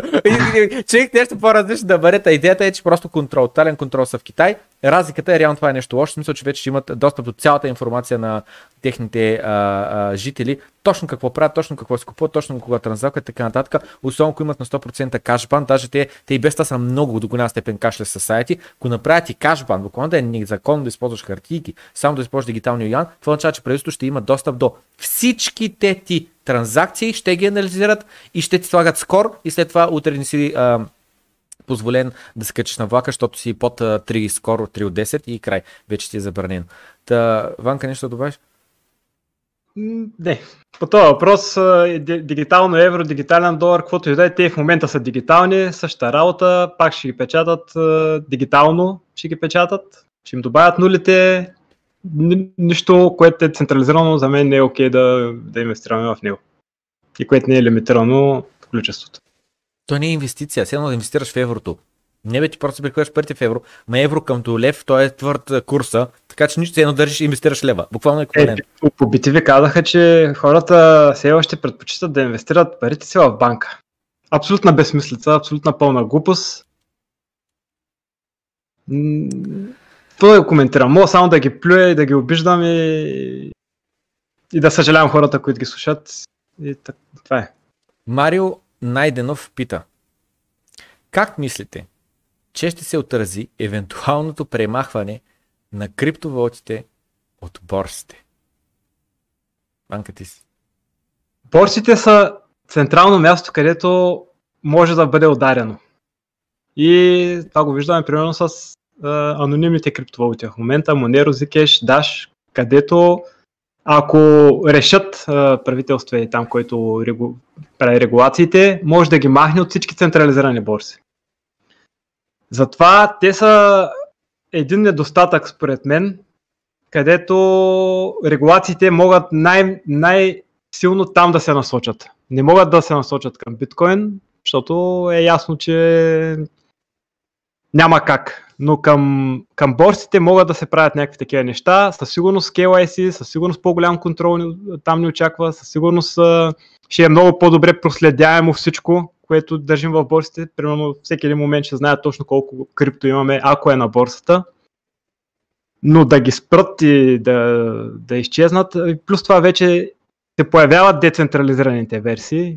Uniswap прави повече волюм, примерно, от, от Coinbase в някои моменти. За мен това е един проблем, който трябва да се реши възможно най-скоро, да имаме напълно децентрализирана борса или борси, които да нямат централна точка, върху която регулаторите да се насочат. Тъй, че това пак е едно от средствата, с които могат по някакъв начин да повлияят на крипто и да го забавят. Централизираните борси. Съгласен съм, но въпросът е, нали, въпросът е как ще повлияе, зле ще повлияе. Какъв е шансът да се случи? Много малък е шансът да се случи. Тъй като ние говорим за фирми от рода на Coinbase, Binance, Gemini, Kraken, това са огромни фирми които имат развита инфраструктура, те разчитат на вече изградени закони, над които те стъпват, за да могат да предлагат а, услугите си. Тъй като това са фирми, фирми с материални отговорни лица, с CEO-та, с CTO-та, с не знам си какво и така нататък. И съответно, а, как да кажа, шансът от днеска за утре се напише закон и край, това вече затварят тия хора бизнесите и така нататък е минимален. И да прокарат един такъв закон, те ще го прекарат примерно в Штати. Няма го прокарат и в Русия, и в Китай, в Тайван, и в Малта, и в не знам си какво, и навсякъде. А, така че шансът за нещо такова да се случи е напълно минимален, дори за един от големите борси, камо ли за всички борси. Просто KYC-то ще се засегне, затегне много, според мен. Това е това, което могат да направят. Наистина и според мен няма как да спрат всички. То Кракен нали, има вече банков лиценз. След Не. като борсата спазва всички регулации и и има документите на хората, които търгуват на нея и се плащат данъци, абсолютно всичко си е легално. Каква би била идеята? Няма, няма как, пред мен, да спре. Само с тези анонимните може да има проблеми. Другите всичко се е проследимо, всичко се вижда. Все повече трябва да се говори за това нещо, че биткоин е напълно прозрачен и кеша е хиляди пъти по-добро решение, за който и да е престъпник да използва, не биткоин. И не знам за какво продължава и Кристинчето да... С... Няма друго какво да каже явно. И просто по този начин малко стряска пак все още хората, които са по-заблудени. Единственото нещо, което ме преценява да ни прокарат закон труда на над за 10 000 евро, биткоин нямаш право да уидроунеш от Exchange. Буквално да кажат на екшенджовете, някой иска уидроу, на толкова няма право. Останалите има право да купи, но трябва да ги държи при вас. И вече имаме централизация на портфелите, конкретни хора че правят кастодите задължително. То има хора, които така иначе биха предпочели така, или такива купили през PayPal, дете нямат никога private keys, но въпросът е тия, които искаме да бъдем а, независими, реално правителството да може да задължи тия компании, сега тук в края на годината, я дайте private key да могат такова нещо да направят. Ще видим какви глупости ще измислят. Няма да се дадат лесно, предполагам, защото е много сериозно нещо. Това е едно от най-сериозните в управлението на парите, кой ги печата, кой ги създава, кой ги управлява. Така че битка с библейски пропорции е това нещо, което едните години идва. Ще е епично. Значи, предполагам, че айде сега, що горе е подходящо, да споделя накратко една история, която от последните е такова. някои, що горе знаят, други не знаят. Правя една покупка от Канада и трябваше да направя транзакция до Канада. И а, ай конкретни цифри ще казвам, 30 000 долара. 30 000 канадски долара трябваше да пратя до Канада. И а, съответно иска да събера всичките пари на едно място, за да мога да изпратя наведнъж 30 000 канадски долара. И трябваше да запозная, нали? Сега правил съм интернационални банкови трансфери, но не от България. Правил съм от Англия, от английските ми банки, но бях правил от България. И в края на каища събрах всичките пари в Raiffeisen Bank в един акаунт, в личния ми акаунт. Важно е да се мине откъде са дошли парите, за малко по-късно в историята. Парите дойдоха от плащам си минимална заплата от моя си фирма, а, тъй като не съм ощетоводил все още допълнителните пари, които ги има във фирмата, си дадох заем от фирмата до себе си, си давам заем, че нали, вземам примерно 20 000 заем, пращам си ги, така. Освен това имаш някакви пари в карта, които са от преди това там. И освен това не ми достигнаха пари, взех един криптозаем, което вече нали, съм го коментирал и така нататък. Взех един криптозаем.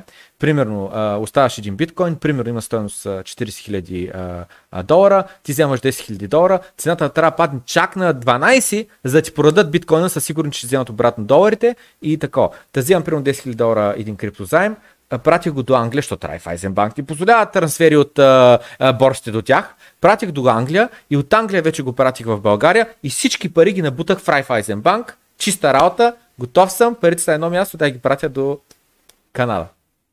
И тъкам бутона нов трансфер. Цъкам бутона в валута. И почна си. До кого ще изпратиш парите? До Петканчо в Канада. Къде живее? Всичко. Така. Фирмичка ли е това? Фирмичка е. Я кажи сега, кой номер е тази фирмичка? Фирмата, еди си коя, еди си коя, еди си коя. Така. Адрес, нали? Всичките данни за фирмата, които са ми дадени. Така. А те при кого банкират? Сега ще ви кажа. При Royal Bank в Кенада, еди си кой град, еди си какво, еди си какво. Така. Добре. Я сега кажи, кой ще пращаш? 30 000 долара. Добре. Избираш нали, там CAT, CAD, нали, канадски долари. Изпишеш цифрата. Така. И курса е 1,29. Google курса в Google 1,25. Те 1,29. Сега ще извадя калкулатора. Това са 4 стотинки разлика. Сега някой ще си каже, е, ти за 4 стотинки ли си? 30 хиляди умножено по 0,04, което е 4 стотинки, са 1200 лева. 1200 лева!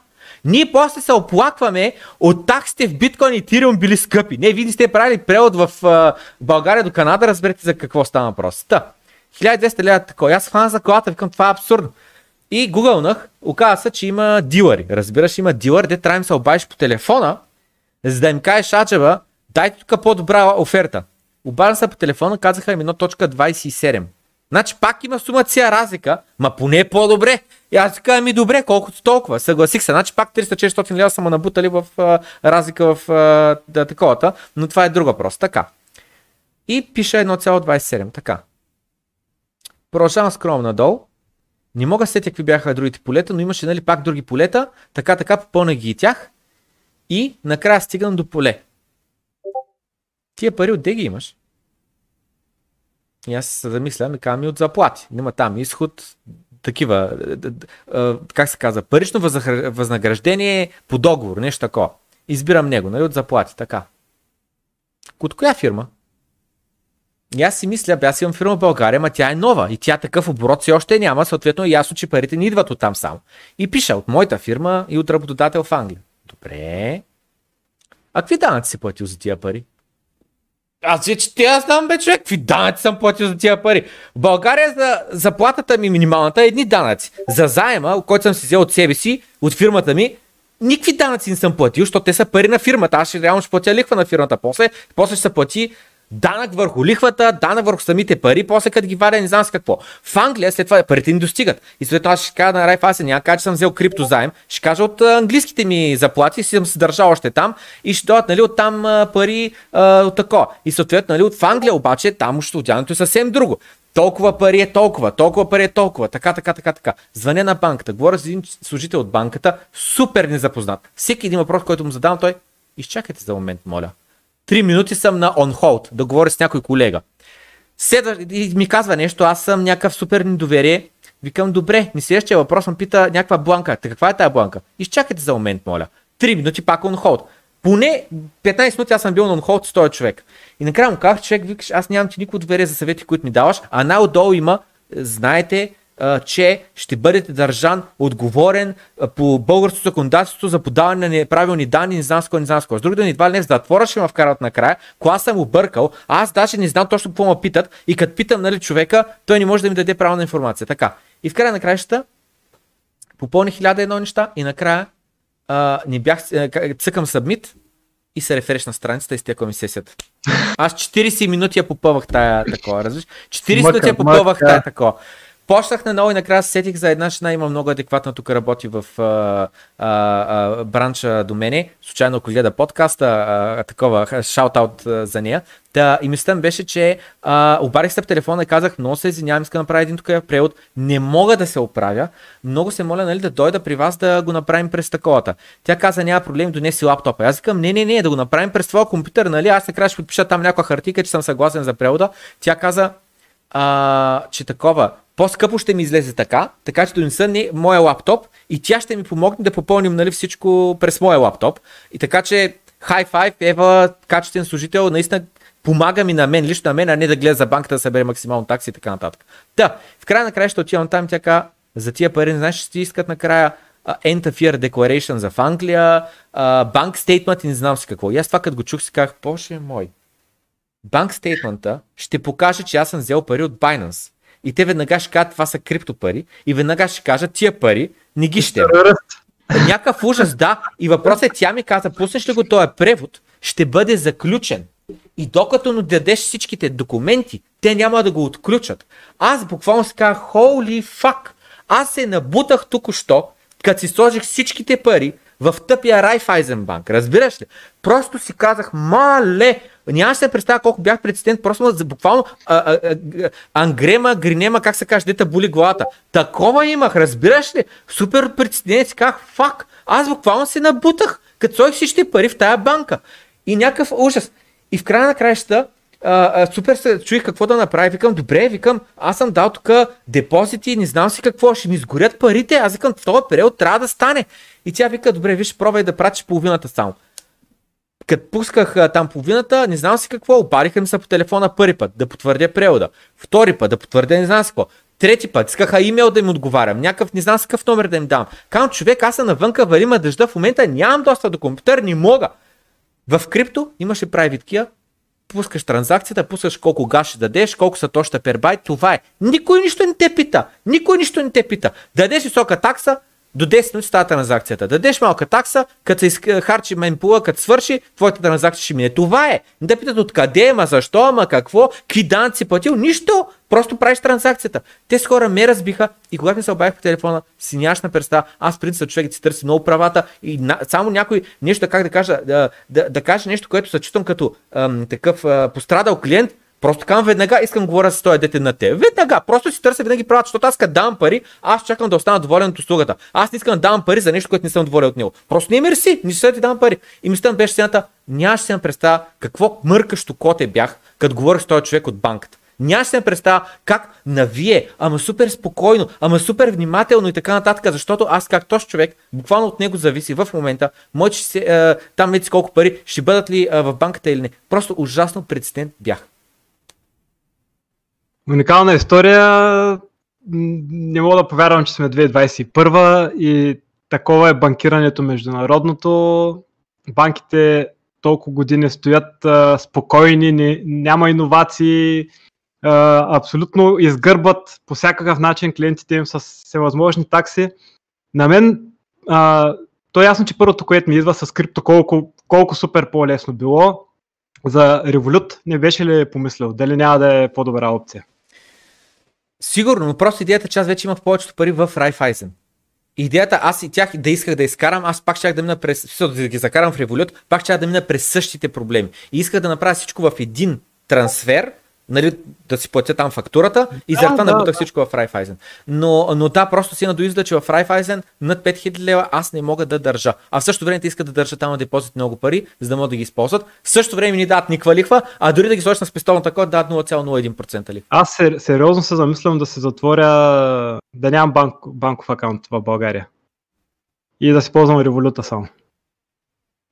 Сериозно се замислям. Вече зависи ако се почва бизнес или някаква работа или каквото и да е, където със сигурност си иска банков акаунт, пак, пак може да се отвори. Но сега, сега няма, няма нужда. Просто трябва да, да се усетят малко, че вече има толкова сериозна конкуренция, не само от крипто, ами от такива финтек приложения като Revolut, то не е само Revolut, където супер по-лесно е всичко. Имаш достъп и до крипто, имаш достъп до акции, имаш достъп до ефтино превалутиране, не като тяхното, където има 4-5 стотинки разлика на каквато и да е валута. С карта на Revolut ще е 100 пъти по-удобно да пътуваш по света, да плащаш с нея. Сигурно ще, таксите ще са много по-малки, отколкото на която и да е българска банка. И остават единствено и, и то на там отиват нещата. Ще останат само пенсионерите, където не разбират от по-новите технологии, ще, ще си гърбат тях и накрая и, и тях няма, няма да могат. И крайно време, наистина, тези банки супер, супер комфортно са, са си седнали, моно, като монополисти и си правят каквото си искат. Ориентираме ли се към приключване? Да, исках да отворя просто да погледна превода. А, да, ето намерил. Значи, Превода ми е струвал 80 и нещо лева, плюс ме изгърбиха на 300 лева за курс. И това трябва да съм благодарен на банката, че свърши работа за мен. Че пратих едни пари посредством тях, благодарение на тях и на техните услуги до Канада. Крайна сметка всичко окей ли е вече? Всичко е окей. Да, в крайна краища пуснаха парите, стигнаха парите къде трябва, платил съм си какво трябва, всичко е наред, но на тема кешаут, дето нали, последна запис, където имам, точно това ми беше мисълта. В Raiffeisen със сигурност няма да кешаутвам. Ама със сигурност. Направо... Това също и по другите. Аз, аз съм бил в банка и е, питах ги, не помня за, какво, за каква такса беше. Дали е била за 2 лева на месец или за нещо друго, по-скоро за нещо друго. И ги питаха след 5 години живот в Англия, даже няколко такси бяха. След 5 години живот в Англия, такава, такава, такава и такава такса съм нямал. И тя жената само погледна, ем те всички банки в България ги имат тези такси. Да. Прави се. Да, Няма да. къде да, да идиш. Да. Те между тях се са разбрали да. вече. Да, аз през фирмата постоянно пращам, а, плащам фактури. 1,20 ми е таксата за онлайн банкиране транзакция. 1,20. Аз ако направя тази седмица 5 трансфера, това означава 6 лева, аз им давам само за това. На место идва 30-40-50 лева, нали, с всичките преводи, които стават за цялата седмица. Освен това има 15 лева а, такса, значи аз на тази банка ги плащам около 70 лева на месец, за да им ползвам услугите. И допълнително, за да вадиш пари в брой от а, банкомат, а, имах твърди малък лимит, за да го вдигна, трябва задължително да се абонирам за SMS известявания. Без да съм се абонирал за тази платена услуга, аз нямам право да а, си вдигна лимита на withdraw от а, ATM. Съответно, трябваше да се абонирам за още една от техните невероятни услуги, а и да им плащам още една такса. Просто е някакъв ужас и... А, и за превод въпросът е беше, че а, а, нали, казах, че съм взел заем от фирмата, другия вариант беше да ги скарам а, парите в брой, така, така, така, така. За изкарване на пари в брой. Те таксуват 0,4%, което не звучи много, 0,4%. Но като го сметнеш, 0,4% от а, 50 000 лева са 400 лева. 200 евро те ти искат само за да изкараш парите Брутални от такова. Брутални при положение, че е все по-автоматизирано всичко. С онлайн да. банкирането а, кой, а, никой служител не, не предприема някакво действие. Предполагам там вече те, които IT-та и те подобни са направили, са направили програмите, тъй като е централизирано м- просто, просто си работи и те, те си сложили вместо да има, както е в Англия, нула такса, ако прехвърляш от банков акаунт, независимо дали на същата банка или друга, те става веднага. Тук се слагат някакви таксички, Да. разбират се Да. пак между всичките банки и няма конкуренция просто. Да. Ако не искаш да плащаш, иди се премести при другата банка, ама и там ще плащаш. И това е. Да. А, а, а, в Англия и cash withdrawalите, в смисъл от ATM, без значение от кой ATM, а, Да, на, на, абсолютно а, без такса е и абсолютно стават на момента самите а, такова. А, а, самите транзакции стават на момента. А, само за момент. Е, за това тези финтек нови апликейшени като Revolut са, са супер окей за България, защото те се конкурират не само в България, на международната банкова система, примерно съм техен конкурент. И за да са за да се използват в Англия, те трябва да дават по-добри услуги и от английската банка. И съответно, разликата с българските и Revolut става вече много голяма и в пъти по-добре е да, да използваш нещо като Revolut примерно от револют на револют, сигурност няма да имаш такси. Просто трябва повече хора, пак има нетворк ефект. Колкото повече хора го използват този револют, толкова по-ценен става. Да. Да. Добре, Исках да покажа, думи. чу, чудих се как да го такова, ама няма как без да ми се вижда там номера. Мислята ми беше, че буквално тук що направих превод в 1 паунд от едната ми сметка в другата ми сметка, две напълно различни банки и в момента, когато натисна confirm на банковата апликация на едната банка, от другата получавам един поп-ап отгоре, тук що получихте 1 паунд. На момента стават нещата. супер е това, но и с крипто ще е още по-добре. Добре, благодарим на всички, които ни гледаха 2 часа и 10 минути. Правиме поредния маратон. А, да. Може, между другото, може да харесате, това, това сега ме дойде на ум, момент пак да се върна, може да харесате коментара на Пламен под видеото на Румен Виста, да станат много лайкове, да имаме по-интересни гости. Примерно той е, има интересни видеа, не знам чак доколко с крипто е супер навътре, но със сигурност за инвестиране ще има какво да си говорим.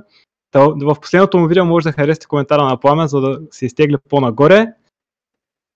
Може да харесате видеото да- може да видите долу всичко в описанието. И следващата седмица пак сме на линия, обаче трябва да се направим предварително някакъв план да не минаваме 2 часа особено. Мисля, че до час е най-добре. Пламен ти нещо за заключение? Пратих линка в чата до на Румен Виста а, таковата а, клипа. Би ли потвърдил, че го виждаш? и Излиза не е цензурирано там от бота? Не, послед, последния коментар е три кафета изпих. Не, не, Но то сигурно това. и тук е малко. Моя, моя, моя коментар не излиза ли? Ви- Видеото, еди си какво? Не излиза така ли? М, не. Добре, пр- пращам ти го в Дискорд, ето го текста, а, просто такова, просто го копи писни в чата от твое име, че да, такова, че да не се филтрира от YouTube.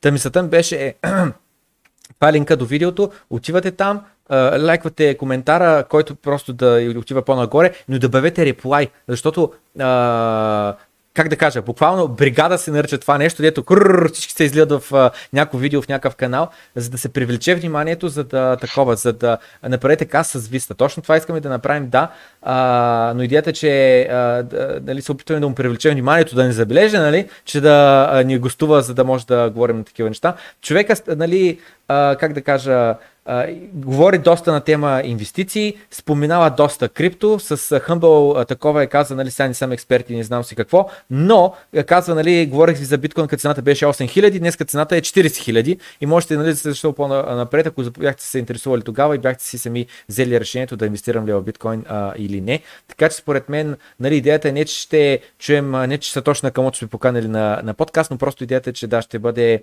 а, според мен, може да се направи един интересен разговор, точно за това а, малко по ам, философски той да си каже точно какво вижда в биткоин и а, точно той как си представя примерно бъдеще следващите една, две, пет, 10, 100 години, ако наистина биткоин продължи да се движи с тази сравним с акции, имоти, с а, всичко друго, в което Да. всеки може да си влага спестяванията. Да, да, да. И така. Това беше от нас. Чао на всички и до следващата неделя най-вероятно. Чао, чао. До утре добро открито, може би. чао. И, и до там, да. чао, чао.